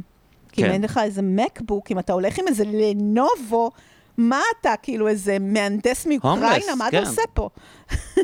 כן, זה ממש מוזר, כאילו, והם הם, הם אפילו לא ניסו אף פעם משהו אחר, כלומר, הם לא יודעים שסמסונג עושים מכשירים טובים, או זה כאילו פשוט, באמת זה משהו שהוא הוא חורג לחלוטין מ- מלהיות מוצר טוב. כאילו, אתה תוכל לחפור להם כמה שאתה רוצה על זה שאולי יש מכשיר אחר שיותר טוב, זה בכלל לא מעניין. כאילו, זה, אני, אני רוצה אפל וזהו, כאילו. וכן, והם צריכים, טוב, בגלל זה הם, כאילו, חברה, זה מה שהם. אני, אני, זה, זה מוזר שהחברה אולי הכי גדולה בעולם, הכי גדולים בעולם היום? נראה לי שהם עדיין הכי גדולים בעולם. אחת מ... אה, אחת מהגאפה. כן. הם מייצרים מוצרי צריכה. את יודעת, כי כאילו היה מין תקופה כזאת שחשבו שכאילו זה מין כלכלות חדשות כאלה. את יודעת, גוגל, מוכרים נתונים, זה, כל מיני דברים כאלה מופשטים, ולא חשבת שכאילו החברה הכי גדולה בעולם פשוט תהיה חברה שמוכרת מכשירים. כמו שסוני מכרו מכשירים, כמו שג'נרל מוטורס מכרו מכוניות, כאילו. תראה, אני חושבת שזה מאוד מעניין, שכשאנחנו קיבלנו את האינטרנט ב nineties, המשלנו אותו לעיר, וחשבנו עליו פיזית, כאילו, איך כאילו... הסביבה הזאת היא כמו סביבה עירונית, ואתרים, אנחנו מדברים על אתרים, כן. אתר הבית וכולי, וחשבנו שהחברות האלה יתעסקו באמת רק במידע ובאינטרנט. ופתאום אנחנו רואים שגוגל לפני עשור מתחילה לקנות חברות, חברות רובוטיקה וכל מיני, אה, נכנסת כאילו לכל חברות שקשורות לבריאות, לבניית ערים, כאילו למוביליטי, אתה לא מבין כאילו מאיפה זה מגיע. ואני זוכרת שמדורי טכ... טכנולוגיה, מדורי כלכלה, התחילו לחשוב כאילו מה, מה על האג'נדה של גוגל, מה הם מנסים לעשות. ואני חושבת שכמו שהאינטרנט היה פעם העיר, האנלוגיה, עכשיו האינטרנט מנסה להישפך על העיר חזרה. Hmm.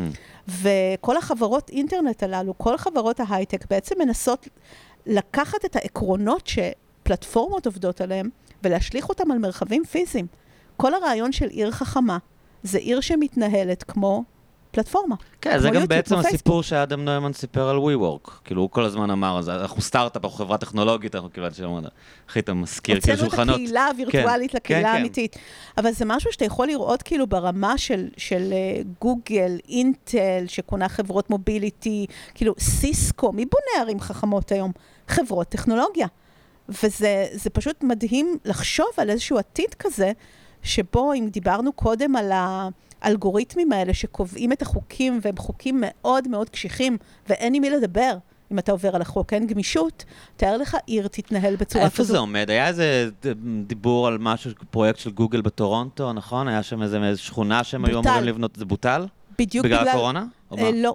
אה, התנגדות... אה, בדיוק בגלל הדבר הזה שהם הבינו שהולכת להיות שם רמה של ניטור שהם לא ציפו לה. שהולכים אומרת, לגנוב את המידע הם, הם, שלהם? הם ירד להם האסימון שעיר חכמה, לתושבים, כן, שתמכו בדבר הזה, ירד להם האסימון שעיר חכמה, מה זה חכם? חכם זה יופמיזם להכל עוקב אחריך. כדי שמשהו יהיה חכם, הוא חייב לדעת הכל. הוא חייב לדעת הכל עליך כל הזמן, זה מה שאנחנו לא קולטים. כי אחרת הוא לא יוכל לנו- לנחש ולתת לך, לכוון לך את הטמפרטורה לאמבטיה. לא בדיוק, יודע, זה כל כן. כך נוח, בא לנו לחיות במשהו יותר חכם. איזה כיף זה שכל המכשירים שלך ידברו, כן. הטוסטר שלך יקפיץ לך טוסט איך שאתה מגיע אוהב, הביתה. כן. אבל אנחנו לא חושבים על מה הם צריכים לדעת ואיזה נתונים הם צריכים לעקוב אחריהם כן. באופן ת- מתמיד כדי להיות חכמים. וברגע שזה ירד האסימון שם בטורונטו, העיפו זוכר, אותם. אני זוכר שהאנדרואיד שלי, בגלל שזה כאילו תוכ- תוכנה של גוגל, אז הוא היה... כל יום שישי, אמ, אחרי צהריים, הייתי נוסע להורים שלי, לארוחת שישי. ועוד לפני שהייתי בבית, הוא היה כותב לי, אה, זמן נסיעה משוער לכתובת של ההורים שלי. כאילו, כאילו, אתה יודע שאני הולך לנסוע עכשיו להורים שלי? את יודעת, זה, זה היה מין רגע כזה שאמרתי כזה, "אתה- אני, אני לא רוצה, כאילו, משהו פה באמת גרם לי להרגיש מאוד לא נוח, לא שאלתי אותך. כאילו הוא כבר אומר לי, אתה הולך לנסוע להורים שלך בשעה הקרובה, אה, ואז אני מדמיין מה זה כאילו בעיר, כאילו, עיר שלמה ש, שמתנהלת ככה. אני חושב שהם יצטרכו פשוט ללכת ל...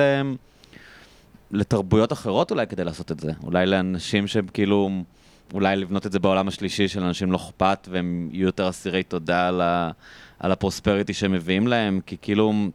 אני חושבת שגם בעולם של- שלנו הרבה אנשים לא קולטים את המשמעות ופשוט רוצים נוחות ורוצים תחבורה אז טובה. יסכימו, אז מקום אחר, ורוצים מקום להסתובב אחר כזה ייתן בלי להם. כלום ושהדלת תיפתח בפניך. מה היה אמור להיות שם? מה היו הפיצ'רים האלה שכאילו... למה, למה טורונטו רצו אני חושבת שגוגל שזה היה יבוא לשם? פשוט עוד חיישנים של מעקב אחרי כל מיני דברים שהתושבים הבינו שעול- שזה הולך להיות ממש מעקב מאוד כן, מאוד לא, מעמיק. אבל מה הבנפיטס? למה זה מגניב כאילו לחיות בעיר כזאת של גוגל? מה העיר כזאת אמורה לתת לך? ערים הם מקום כאוטי. ואני חושבת שאחת הבעיות המרכזיות זה באמת מוביליטי, זה תחבורה. כן. תסתכל על מה קורה בתל אביב, וסביב הרכבת הקלה, ותחבורה, וכמה זה קשה, ופקקים וכולי. אתה חושב שאם יהיה ניהול של הדבר הזה, אז זה יהיה הרבה יותר מוצלח. אבל אתה לא מבין שגם בני אדם צריכים להיות מנוהלים בשביל זה. לא יכול להיות שהכל יהיה, כל המכשירים יהיו מנוהלים ואנחנו נהיה כאוטים, כי זה יתבלגן. ברור שגם אנחנו נהיה מנוהלים על ידי אלגוריתמים, זה הדבר שאנחנו לא מבינים. ותחשוב למשל אפילו על ניהול עיר. Uh, כרגע עיר יכולה להיות מאוד מושחתת, והקבוצה, השכונה שצועקת יותר, תקבל יותר משאבים. אם אנחנו מנהלים עיר לפי דאטה, ואנחנו רואים בדיוק מי צורך מה ומי באמת צריך, אפשר לנהל את זה בצורה יותר צודקת. אז יש פה שיח אוטופי של נגד השחיתות. תחשוב על זה שכאילו עכשיו על הבלוקצ'יין, מי שמוכר לנו את חזון Web שלוש, מוכר לנו בדיוק את אוטופיית האינטרנט של ה nineties. עכשיו תהיה לנו החברה בלי הפלטפורמות, החברה השוויונית. כי החוזים החכמים... הח, החוזים החכמים ידאגו שיהיה ביזור אמיתי, שאף אחד לא יוכל להשתלט על זה ולהרוס לנו את האינטרנט. נכון? אז עכשיו ניתן לכם באמת את מה שהבטחנו לכם. מה, אני לא מספיק מכיר את הנושא הזה. מדברת כאילו על, לאו דווקא על מטבעות וירטואליים? כרגע אה. היישומים הם מטבעות ואומנות, NFT. כן, כן. אבל הרעיון הוא בכלל לייצר איזושהי תשתית חדשה, אוקיי? על גבי האינטרנט, שתעבוד עם פרוטוקול אחר, שלא יעבוד כמו, זאת אומרת, לא יכול לבוא איזה צוקרברג כזה, ולהגיד, אני יוצר לכם עכשיו איזשהו מתחם ענק ואתם תעשו פה את הכללים שלי. אף אחד לא יכול להכיל את הכללים שלו. יש את הכללים שדרכם הפלטפורמה נוצרה, החוזים החכמים. הבלוקצ'יין, שהכל, כולם בודקים את הכל. כמו שהביטקוין עובד. בדיוק, וזה כן. מבטיח שוויון בין כולם, אבל לאיזה... שאף אחד לא בא וממציא לי פה גוגל. אבל לאיזה יישומים, כאילו, חושבים שזה יכול להגיע, מעבר ל currency? כל יישום. כלומר, כל האינט... תחשוב שכל האינטרנט מתנהל בצורה כזאת, שאף אחד לא יכול לקחת את הכוח. זה מבטיח לנו שיהיה לנו את האינטרנט שחלמנו ב nineties, שכל אחד יוצר את הדברים שלו, כולם ככה בקשר עם כולם. אין מישהו שיכול, שיכול לקחת את הכוח ולהגיד, אתה יותר טוב מהאחר, אנחנו נזרים יותר תנועה אליך. לא, הכל באמת נורא שוויוני, הכל לפי מה שמגיע. החוזים החכמים דואגים שכל אחד באמת יהיה במקום שלו. אבל זה יוצר גם מצב שבעצם אין גורם אנושי לפנות אליו. אין איזה מישהו שאני יכולה להגיד, וואי, גנבו לי. פרץ לי האקר וגנב לי את הארנק האלקטרוני. וגם אף אחד לא יכול לכבות את זה, נכון? כאילו ברגע שזה שם, זה שם ו- וזהו, כאילו. הם יצטרכו לחשוב על איזושהי, על, על איזושהי דרך לערב בזה אנשים, כי אם זה יהיה באמת עולם טכנוקרטי בלבד, זה יהיה יותר גרוע מכל בירוקרטיה אטומה שנתקלת בה בחיים שלך. אין צדק בדבר כזה. זה פשוט, יש רק אלגוריתמים, רק חוזים חכמים, אף אחד לא יכול להתערב, אין הסדרה אנושית. ובאמת האנשים שכאילו מנסים לקדם את ה vision הזה, הם בעצם אנשים שהם ליברטריאנים ברמה כזאת או אחרת, או, או מתקשרים עם התנועות האלה, כי, הם, כי זה הכל בעצם הם, נסמך על הרעיון שאתה לא מאמין בממשלות, אתה חושב שממשלות הן רעות.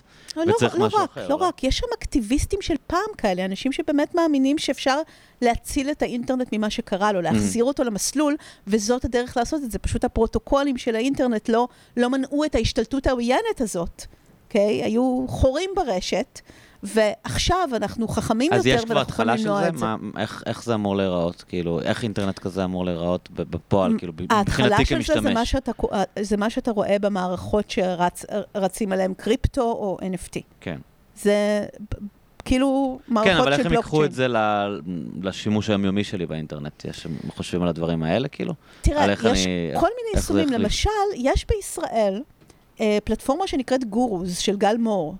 אמ, שהוא בעצם מנסה לעשות על פלטפורמה של בלוקצ'יין תוכן, ניהול קהילות, להביא בעצם את התוכן לבלוקצ'יין, כי עד עכשיו לא היה לנו שם תוכן עדיין, זה היה באמת ביטקוין, NFTs, כאילו שוק, שוק אומנותי, זה לא תוכן. ומה שהוא מנסה זה באמת להביא אנשים ש... שהם בלוגרים, פודקסטרים וכולי, אנשים שיש להם קהילות, שיפעילו שם קהילות באופן עצמאי בצורה שכאילו היתרון שם, למה גם אקטיביסטים מתחברים לזה? הדאטה שלך. הדאטה בבעלותך ושלך, הוא לא שייך לאף אחד. אתה יכול לנהל שם קהילה ולעשות מוניטיזציה מסודרת שלה, בלי ניצול, בלי שפלטפורמה תגזור עליך קופון. יש לזה המון יתרונות גם ליוצרי תוכן. זאת אומרת, כן יהיה בזה משיכה גם לאקטיביסטים, לאו דווקא כאילו ליברטנים, כן? לאקטיביסטים שרוצים שהדאטה יהיה בבעלותם. וגם uh, טים ברנס לי היום עובד על איזושהי פלטפורמה, בלו... טים ברנרס-לי שהמציא את ה-WW אה, כן, ונתן כן. אותו אה, הוא במתנה. חי? הוא חי, וגם הוא... הוא נורא מבוגר, לא? הוא לא מאוד מבוגר, הוא היה Mhm. די צעיר כשהוא המציא את זה, הוא לא מאוד מבוגר. הוא גם היום ממציא איזושהי פלטפורמה שנקראת סוליד, והוא גם חושב הוא מאוד כאילו איך מתבאס על מה לייצר את זה. שקרה מהאינטרנט, לא? ראיתי אותו פעם מדבר, גם כאילו, בגלל הוא, דברים- כן, בחבר'ה שמנסים לתקן. כן. בגלל זה אני אומרת לך שיש עכשיו איזשהו מהלך של בואו נחזיר את ה nineties למסלולם, כי אנחנו מבינים איפה טעינו, זה ברמה של האלגוריתמים והפרוטוקולים, ואנחנו נסדר לכם את זה, אתם לא תרגיש, המשתמש הרגיל לא ירגיש. Mhm. הוא ילך וייצור תוכן במקום בפלטפורמה הזו, בפלטפורמה הזו, כן? פשוט יתחילו להוציא את גוגל מהלופ. אבל אם תרצה, אבל אם תרצה, כן. תדע שהבעלות בידיך, אתה לא תהיה חייב שום דבר לאף אחד, תוכל לנהל את זה ברמה יותר גבוהה, ותוכל גם שלא. זאת אומרת, בסופו של דבר, אני חושבת שכדי שהדבר הזה באמת יהיה מיינסטרים, הצרכן יצטרך לא להרגיש את ההבדל בשום כן, צריך להיות צורה. שקוף. שהוא מבחינתו משלם. הוא לא רואה ביטקוין עכשיו, להתחיל להתחבר, וזה זה כמו להתחבר לאינטרנט עם חייגן. כן. מישהו יצטרך להיות המייקרוסופט של הדבר הזה ולהמציא את האקספלורר שנמצא על כל... השיחה שלנו נסגרת כן. בלופים, כן? ממש. להמציא את האקספלורר שנמצא על כל מחשב, וזה יצטרך להיות משהו שאני לא רואה את התשתיות, אני לא יודעת בכלל שאני בבלוקצ'יין. אני לא יודעת. אני משתמשת בדיוק באותה צורה שאני מכירה. swipe. זהו. אולי זה יגיע. אבל ההבדל היחיד הוא שאם תהיה לי בעיה, אין לי למי לפנות. Hmm. ואולי זה כבר קורה בפלטפורמות היום, אם מישהו חלילה חוסם לך את החשבון, בהצלחה לך נסי להתמודד לכתוב עם ה... לפייסבוק, בדיוק. שאני מכיר אנשים שחסמו אתה- להם את החשבון, אף אחד בדיוק, לא אתה עונה לו. קודם כל נמצא כן. בשכבה של שירות לקוחות אלגוריתמי, ברור. שזה חתיכת כן, אבל סיפורים, אתה לא מכיר מישהו שעובד אני- בפייסבוק אני אגיד לך, הלך נגיד, עליך. ההבדל זה שלפייסבוק אתה יכול להוציא צו בית משפט, נגיד. כן. כאילו, יכולה להיות איזושהי התערבות בסוף, אתה יכול להכריח אותם. מישהו יכול להתערב, מישהו יכול לכבות את זה. ובלוקצ'יין כזה, אני לא יודע אם יש מה לעשות, כאילו, זהו, אין מה אין, לעשות. אין את ה... זה הרבה יותר אין את דטרמיניסטי, האחראי על כאילו. האינטרנט. כן. זוכר ב-96 שרזי ברקאי אמר, אחרי החדשות, מה? נשיג את האחראי על האינטרנט. אז כן, אז כאילו, גם אז לא הבינו מה כן. זה אומר מבוזר, ובסוף היו אחראים על האינטרנט. היום יש, אפשר לפנות, יש אחראים על כל מיני פינות בטח. באינטרנט, יש למי לפנות, ופונים. צוקרברג אחראי על נתח גדול של האינטרנט, יודעים למי לפנות. יש אפילו NGOs, אפשר לפנות לאיגוד האינטרנט כשמחפשים את האחראי על האינטרנט. אין אחראי על הבלוקצ'יין. כן. אז באמת אי אפשר יהיה למצוא את האחראי כן, אני לא על בטוח האינטרנט. שאני בעד זה, זה קצת מלחיץ אותי. אמ, לא דיברנו בכלל, כמעט, כאילו דיברנו באגביות אה, על אה, פוסט אנושיות, שזה בעצם, בזה הפודקאסט שלך עוסק, נכון? המצב הפוסט-אנושי הוא נקרא? בעצם כל הנושאים שדיברנו עליהם, כן. באיזשהו מקום הם, הם הדגמה מהמם. של עולם פוסט-אנושי, של מצב פוסט-אנושי, של לפחות אחד המובנים של המושג הזה, כי הוא הוא מושג שיש לו כמה מובנים, אבל uh, זה, אני חושבת שכל הדברים שדיברנו עליהם קשורים לזה, אפילו דת היא איזשהו סוג של פוסט-אנושיות, כי זה בעצם ללכת לכוחות שהם מעבר לאנושי, ו, um, או לחיות באיזשהו עולם שמה שמסדיר אותו, מה שקובע כאן את הקצב, הוא לא בהכרח אנחנו, הוא לא בהכרח מותאם לנו. הוא הולך לאיזשהו מקום שאנחנו מרגישים שאנחנו רצים אחריו. מה זה פוסט-אנושיות בעצם, נגיד ל- for dummies? מה מה משמעות המונח? אוקיי, אז שני, כן. שתי משמעויות שנתפסות כהפוכות לחלוטין גם, מהמם. כן? אז אחת מהן היא שאנחנו לא רק יצורים ביולוגיים, ולמעשה הביולוגיה שלנו היא מאוד מאוד פגיעה, והעולם שאנחנו נמצאים בו כרגע הוא לא בהכרח uh, טבעי, ואנחנו לא בהכרח מוכרחים לקבל אותו, כמו שדיברת על כן. קורצווייל וכולי, ולכן אנחנו נעזר במדע ובטכנולוגיה ובכל דבר שעומד לרשותנו כדי ללכת אל מעבר למה שאם אבל יש הבחנה תכננה בין לנו. פוסט-אנושי למונח אחר, לא? ליאור פעם אמר לי, איך זה נכון. נקרא? פוסט-הומניזם. כן, לא, אבל יש פוסט-הומניזם ויש משהו אחר הומניזם, לא? של זה כאילו האלה שרוצים ליצור מעל אדם כזה. כן, אז זה. הטרנס-הומניזם. אה, טראנס, בדיוק. מה שאני. מדברת עליו, כן. זאת אומרת, אני משתמשת במושג פוסט-אנושי כדי לדבר על שני הדברים. אוקיי? כי יש לו שני מובנים, כאילו, בעצם כל הפוסט-הומניסטי או פוסט-אנושי. אז אחד זה באמת הטרנס-הומניזם הזה, שבעצם זאת, זאת הבנה שאנחנו מעבר לביולוגיה שלנו, וזה באחריותנו זה נוח הררי מאוד. בעניין של הדברים האלה, נכון? של כאילו איך אנחנו, כאילו האבולוציה הבאה היא כן. שאנחנו נהיה, למרות נ- שאני נהיה חושבת משהו ש- מעבר למה שבן אדם אני, יכול להיות. אני מבינה את זה שהררי כותב את זה בצורה ביקורתית, אני לא יודעת למה הרבה אנשים חושבים שהוא תומך לא, בזה. אני מבינה את. הכתיבה שלו בצורה ביקורתית. אבל אה, זה, זה כן, זה צד אחד. הצד השני הוא צד של, של פוסט-הומניזם, ששם אנחנו לא בהכרח שואפים לשנות את האנושיות עצמה בביולוגיה שלה, אלא דווקא את הסיפור שלנו על עצמנו, את הנרטיב. ולהבין שאולי האדם הוא לא איזשהו יצור מיוחד? שיש לנו איזשהו סיפור על מהו האדם ומה תפקידו בעולם ומה מותר לו לעשות ומה היחס שלו לבין דברים אחרים, ויכול להיות שהסיפור הזה הוא בעייתי. הסיפור הזה יצר איזשהו מצב שבו הרסנו את הסביבה, אנחנו מנצלים בעלי חיים, אנחנו לא טובים אלה לאלה, כאילו מה, מה הסיפורים שסיפרנו לעצמנו על האדם, שהם גם בגלל הדעת, ובג... בדיוק. אז mm. בואו בוא רגע נזיז את עצמנו מהמרכז, או נסתכל אחורה, הרבה יותר אחורה, ונראה ככה, נקבל פרספקטיבה למה יכול להיות קדימה, וזה יותר תרגיל מחשבה. של לנסות לשים את החיים שלנו על איזשהו מסלול אחר. אז פה הדתות הפגניות האלה שהזכרתם גם מאוד רלוונטיות, לא? אני חושבת שכאילו שני המושגים האלה הם כאילו הפוכים, כי הם מציעים גישה שונה לעתיד, כביכול. זאת אומרת, יש, יש לנו ככה איזה בן אדם ששואל את עצמו, אז מה אני אעשה עכשיו? אז אומרים, אוקיי, בוא תמשיך להיות אדם רק יותר חזק, אנחנו נחזק אותך בעזרת טכנולוגיה וננסה להשאיר אותך כאן לנצח, והעולם רץ לך... תשלוט בעולם עוד יותר ממה שאתה כן, שולט היום. תדביק את הקצב של הטכנולוגיה, כן. כי הטכנולוגיה רצה. פשוט תדביק את הקצב ואתה לא תוכל לעשות את זה כיצור ביולוגי. אז בוא נהיה סייבורג, בוא נהיה משהו אחר, אוקיי? Okay? אה, uh, זה דבר אחד.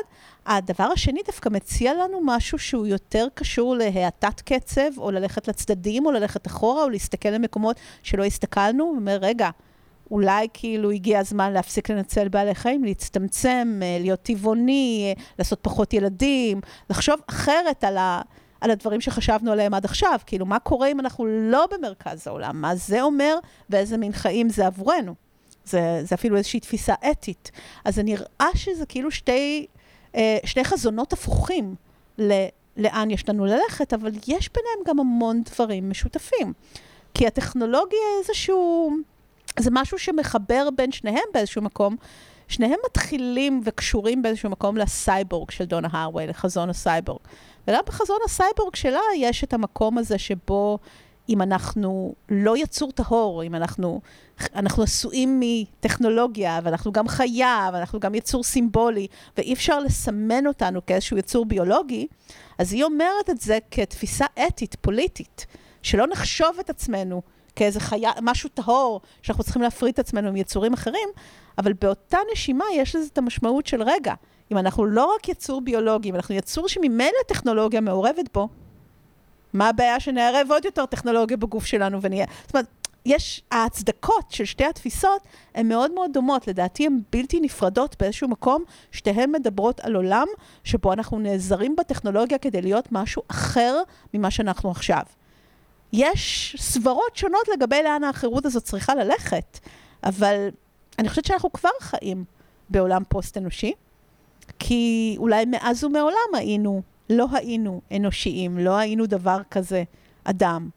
Um, הסברה של הפוסט-הומניזם היא שלפני הנאורות בעצם התקיים כאן איזשהו עולם אחר. אולי גם לפני התנ"ך התקיים כאן איזשהו עולם אחר שבו למשל, אם ניקח את הנושא של חיות, חיות היו בתפקידים שונים עבורנו, הם לא היו רק איזשהו משהו נחות יותר או אוכל שאנחנו מנצלים, הם היו גם אלים.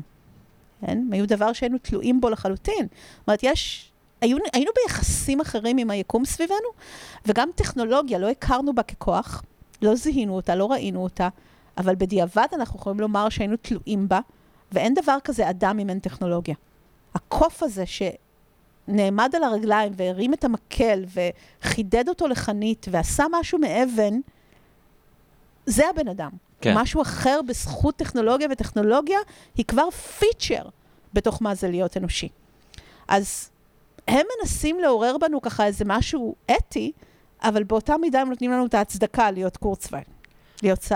אבל להיות אין, סייבור אין גם השלכות מוסריות בעייתיות בלהגיד בני אדם לא חשובים? כאילו, על זה המוסר שאנחנו מכירים, לא יודע מה, קאנט מתבסס לא... על זה שהבן אדם הוא... קאנט זה שיא ההומניזם. כן. הם יוצאים נגד הדבר הזה, ואני חושבת שהם הולכים... אז מה ההשלכות המוסריות של זה מעבר ללהיות טבעוני? לא, כאילו... אז הם, הם הולכים למקום, קודם כל, שהוא affirmative, מה שנקרא. זה לא בהכרח, זה כן. לא אנטי-הומניזם, זה לא, האדם לא חשוב, בוא נזרוק אותו הצידה, אלא יכול להיות שהאדם הוא פחות חשוב ממה שהוא חשב, או הם, החיות והטכנולוגיה לא פחות חשובים. אין, אם אנחנו לא קטגוריה טהורה... אבל אנשים, באמת מאמינים בזה, זה מעניין אותי, כאילו. כאילו, אני מבין את זה כרעיון. אבל יש מישהו שכאילו, שבאמת, לא ברמה התיאורטית, ברמה הקיומית שלו. באמת ש- מאמין שבן אדם הוא לא יותר חשוב, כאילו. זאת כי שאלה אני מעולה. לפעמים חושב על זה, אנשים כאילו, מה, אתה באמת עצוב באותה מידה שהחתול שלך מת והבן שלך מת? הרי אתה- יודע שזה לא אותו דבר. עזבי עכשיו, אפשר להתפלסף על זה לנצח, כאילו, אבל אתה יודע שזה לא אותו דבר, כאילו. זאת שאלה מעולה שבגללה הדבר הזה הוא יותר תפיסה אקדמית מאשר כן. כן. תפיסה אתית פרקטית, והאתיקה הפרקטית שלה יכולה להיות באמת, אה, להיות פעיל סביבה מאוד מאוד אה, עמוק, או להיות טבעוני, או אה, להיות על-הורי, כן. מסיבות סביבתיות. אבל, או להיות נווד. מהמם. ולהקטין את הפוטפרינט שלך, שהיא לא יהיה, להיות בין לבין, כן. לחיות בין לבין, מהמם. כן? כי זה כאילו איזשהו עולם כזה שמבקש ממך לא להיות קבוע, כי שום דבר הוא לא קבוע ואתה לא קטגוריה טהורה. אז כן, זה באמת קצת אקדמי, זה חלש בפרקטיקה, וזה חלש גם במקום הזה שבו יש פה סתירה פנימית, לדעתי, כי גם אם האדם הוא סוג של חיה, אז בוא תמצא לי חיה שבאמת שמה את עצמה בצד, האלה. כן. באמת שמה את עצמה בצד ומצמצמת את עצמה, ואפילו פוגעת בהישרדות שלה עבור הדברים לא, שסביבה. אנחנו, אני חושב, אולי החיה היחידה, תמיד אומרים מה, אנחנו, את יודעת, כל הדיבורים האלה על האדם, הוא החיה היחידה שהורגת בשביל הכיף, אבל היא גם החיה היחידה שאכפת לה, היא כאילו משמרת זנים. אנחנו לא החיה היחידה שהורדת בשביל הכיף, יש איזה שימפנזים כן. אלימים שגם כן הורגים בשביל הכיף, אבל, אבל זה בדיוק העניין, זאת אומרת שאם אנחנו היחידה במשהו, אז זה כבר אני אומר שאנחנו לא אז, כמו אז כולם. זה כבר אנחנו לא, ואני אומר. גם יש לזה את הקוטב השני, שאנחנו היחידים שמנסים לשמר זנים, שאנחנו מצילים חיות בדיוק. מהכחדה, כאילו. אז מה שהפוסט-הומניזם כביכול דורש מאיתנו, כן. אם אנחנו באמת מסוגלים לעשות את זה, אז כנראה שאנחנו, יותר, שאנחנו כן מיוחדים, יש פה סתירה כן, פנימית. כן. איפה את עומדת? או שאת לא, עוד לא חייבת להכריע? אה, אני באמת לא חייבת להכריע, כי אני חושבת שיש באמת קצת בין המשותף בין, ה, בין התפיסות האלה, ואני אומרת, אני ברמה האינדיבידואלית, כן יש לי את המקום הזה הפחות אגואיסטי, שאני לא, לא רוצה לחיות לנצח, צריך, אני מאמינה שצריך להשאיר פה מקום, יש עוד דברים, כאילו זה לא, תחשוב, בן אדם שרוצה לחיות לנצח, כל כך מגדיל את האגו שלו בעיניי, כאילו מי אתה שתחיה לנצח? למה אנחנו צריכים להישאר עם המורשת שלך? כאילו, יש פה... אז בסדר, אני מבינה שאין פה כן, סביר, בהכרח... סביר שיש דור חדש שהוא הרבה יותר מתאים לעולם החדש, ולא אתה עם הדברים שלך שאתה הבאת כאילו, איתך מה... למה העולם צריך להתאים את עצמו כן. לקפריזות שלך? כן. כאילו, הייתי רוצה, בא לי, מה, אני ילד קטן? עכשיו, אני לא אומרת את זה מהמקום הזה של ה... זה, טבע, זה טבעי, ובואו נשאיר את הטבע כמו שהוא. ברור לי שכבר התעסקנו עם הטבע, ואני שמחה עם זה שהתעסקנו עם הטבע, כי, כי מתאים לי שאני אחיה כאילו כפול ממה שחי בן אדם מלפני מאה שנה. מתאים לי הדבר הזה. ואנחנו צריכים את הזמן הזה, ויש לנו יותר מה לעשות, אבל גם לא מתאים לי להישאר יותר מדי זמן. אני חושבת שאנחנו צריכים להצליח בהתעסקות שלנו עם הטבע, אבל לא להצליח מדי. Hmm. זה המקום שמעניין אותי. כן. אז, בעצם אז למצוא את הבלנס בין, ה... בין הדברים? כן, אני ש- לא יודעת אם יש בלנס, אבל כאילו הייתי, אני- מאחלת לנו להצליח קצת, לא להצליח יותר מדי. כי המ- המושלמות היא מסוכנת לנו. אוטופיה מושלמת היא דיסטופיה מוחלטת, אוקיי? אז אני מאחלת לנו תמיד להצליח בכל דבר קצת, מספיק כדי ליהנות ככה מאיזשהו שינוי מגניב, ולא יותר מדי כדי לעוף על עצמנו. זה, זה המקום שלי, כאילו, אז אני קצת תומכת ביוזמות טרנס-הומניסטיות, ושייכשלו אה, אה, מללכת עד הסוף. וכן, אני, אני מאוד אוהבת את החשיבה הפוסט-הומניסטית הזאת של... אה, זאת אומרת, לא בצורה קיצונית, זאת אומרת, אני מבינה שזו גזירה שאנחנו לא יכולים לעמוד בה, אבל אני חושבת שזה כן חשוב להיות מודעים ולהתחשב במקום הזה של העוולות שעשינו כתוצאה מחשב, מזה שחשבנו שהעולם נברא עבורנו, ושיש לנו זכות על כל דבר מסביב. ואני חושבת שההתייחסות שלנו כאנושות למשבר האקלים, אה, מראה את הדבר הזה, שאנשים, אנשים, חברות, כאילו, באמת אומרים, כאילו, אוקיי, אז אה, כן, אבל את זה אני גם לא אתה יכול אעשה- לפתור בתוך, בתוך ההומניזם, ב- בדאגה לדורות הבאים. כאילו, הרי, כאילו יש איזה, אני חושב, איזה סטנדאפיסט, אה, ג'ים ג'פריס, אני חושב, מישהו אמר, משהו שמאוד הדהד לי, שהוא אמר, כאילו, אני לא יודע, כדור הארץ יהיה בסדר. את יודעת, אנחנו כאילו, הוא יתחמם, אנחנו נמות, הוא יעבור את מה שהוא יעבור, הוא יתחדש. כאילו, הדאגה האקלימית, יש כזה שיח אקולוגי של מה עשינו לכדור הארץ, מה עשינו לכדור הארץ, אבל זה בעיקר מה אנחנו עושים לדורות הבאים, כאילו, זה, אפשר להישאר במסגרת הזאת ושיהיה אכפת לך מהאקלים, אתה לא צריך כאילו לחשוב במונחים אה, פגאנים של אה, לדאוג לאימה אדמה. כאילו. ברור, זאת אומרת, ואני חושבת שהרבה הרבה יוזמות מצליחות בגלל השיח ההומניסטי שבהם, גם טבעונות מצליחה משיח הומניסטי של אה, אה, סבל, תראו, גם הם סובלים, וזה לא בריא לך וכולי. כן. יש מעט מאוד שיח פוסט-הומניסטי אמיתי. ואני חושבת שזאת רמה שהיא אפילו, אני לא יודעת אם היא דרגה מוסרית, אבל זאת רמה מעניינת של יכולת לצאת מהקיבעונות שלך ומהמחשבה שלך. אני מחבבת את זה בגלל שזה תרגיל מחשבתי, זה כמעט תרגיל לוגי, של היכולת שלך לצאת מהקופסה ולראות את העולם לא רק דרך מה שטוב לנו, ורגע להסתכל מבחוץ על המרקם הזה של ממה אתה חלק, והאם אני יכולה טיפה לצמצם את עצמי כדי לראות תמונה יותר גדולה? יש כן. בזה משהו מדהים. ממני זה מאוד רחוק, אני באמת לא מבין למה שיהיה אכפת לי כאילו מדברים שהם לא בני אדם. זאת אומרת, כל כך כאילו... כי הכל כאילו, קשור אם אליך. אין בני אדם, אז מה אכפת לי מהכדור הזה? יש עוד מלא, מלא פלנטות, כאילו, לא יודע מה קורה אולי אי אפשר בהם, לחיות בהם. מתפוצצים, מה? אולי אפשר לחיות בהם, אולי כן, אבל, אבל. לחיות זה דאגה לבני אדם. זאת אומרת, אני לא כן. מבין כאילו למה שזה יעניין אותי בניתוק מ- מה- כי הכל מהאנושיות. קשור. יש פוסט-הומניזם אה, כן. אה, אה, פיזיקלי, קוונטי, מהמם. שבאמת מדבר על זה שהכל שזור, הכל קשור, אנחנו עשויים מאבק כוכבים. אז יכול להיות שכבר התרחקנו מאוד מהטבע הזה, שאתה לא מרגיש את האפקטים אני פשוט לא של מבין איך מה דברים אכפת אחרים לי משפיעים מהטבע עליך. בניתוק מבני אדם. אני, אני יכול להבין למה אכפת לי מהטבע בהקשר של, של אנשים. אכפת לי שכדור הארץ יהיה מקום שאפשר לחיות בו, ושיהיה בו איזון, ושלא יהיה שואה אקלימית, ושהחיים בו יהיו טובים, ושיהיה אפשר להסתובב ברחוב בלי מסכות חמצן, ושהעולם יהיה יפה כמקום, כבית גידול, כאילו, לבני כן, אדם. אבל צודק, אם אין בני אדם, אם יש, דבר- אם יש פלנטה כן. אחרת שאין בה אף אמ, יצור בעל מודעות, אוקיי? ש, שנהנה וסובל, אז מה, מה אכפת לי, כאילו, מה זה קורה? חוזר בו? לטיעונים של כן. אגואיזם ואלטרואיזם, שאומר בעצם שגם אלטרואיזם זה סוג של אגואיזם, מהמם. כן? אז כאילו זה גם, זה גם איזשהו מקום כזה שאתה אומר לי, בעצם גם כשאכפת לי בגלל שהכל קשור ואני דואג לטבע, אני בסוף דואג לזה שהוא קשור אליי, שהוא משפיע עליי, לא שהוא משפיע על אנשים. לאנושות. כן, לא, לא אומר אני. אני מוכן, אני מוכן לשלם קורבנות לטובת בני אדם אחרים. אני לא מוכן לשלם בשביל אה, סלעים. לא יודע, בשביל אגמים. בגלל זה אני חושבת כן. שהתפיסה הפוסט-הומניסטית היא תפיסה רדיקלית, כן. והערך שלה, אני לא יודעת אם יש לה באמת איזשהו ערך מוסרי מאוד שונה וגבוה כזה שהוא מכליל הרבה יותר. אני חושבת שהוא יותר תרגיל מחשבתי שמצליח להוציא, לגרום לנו לחשוב אחרת לגמרי.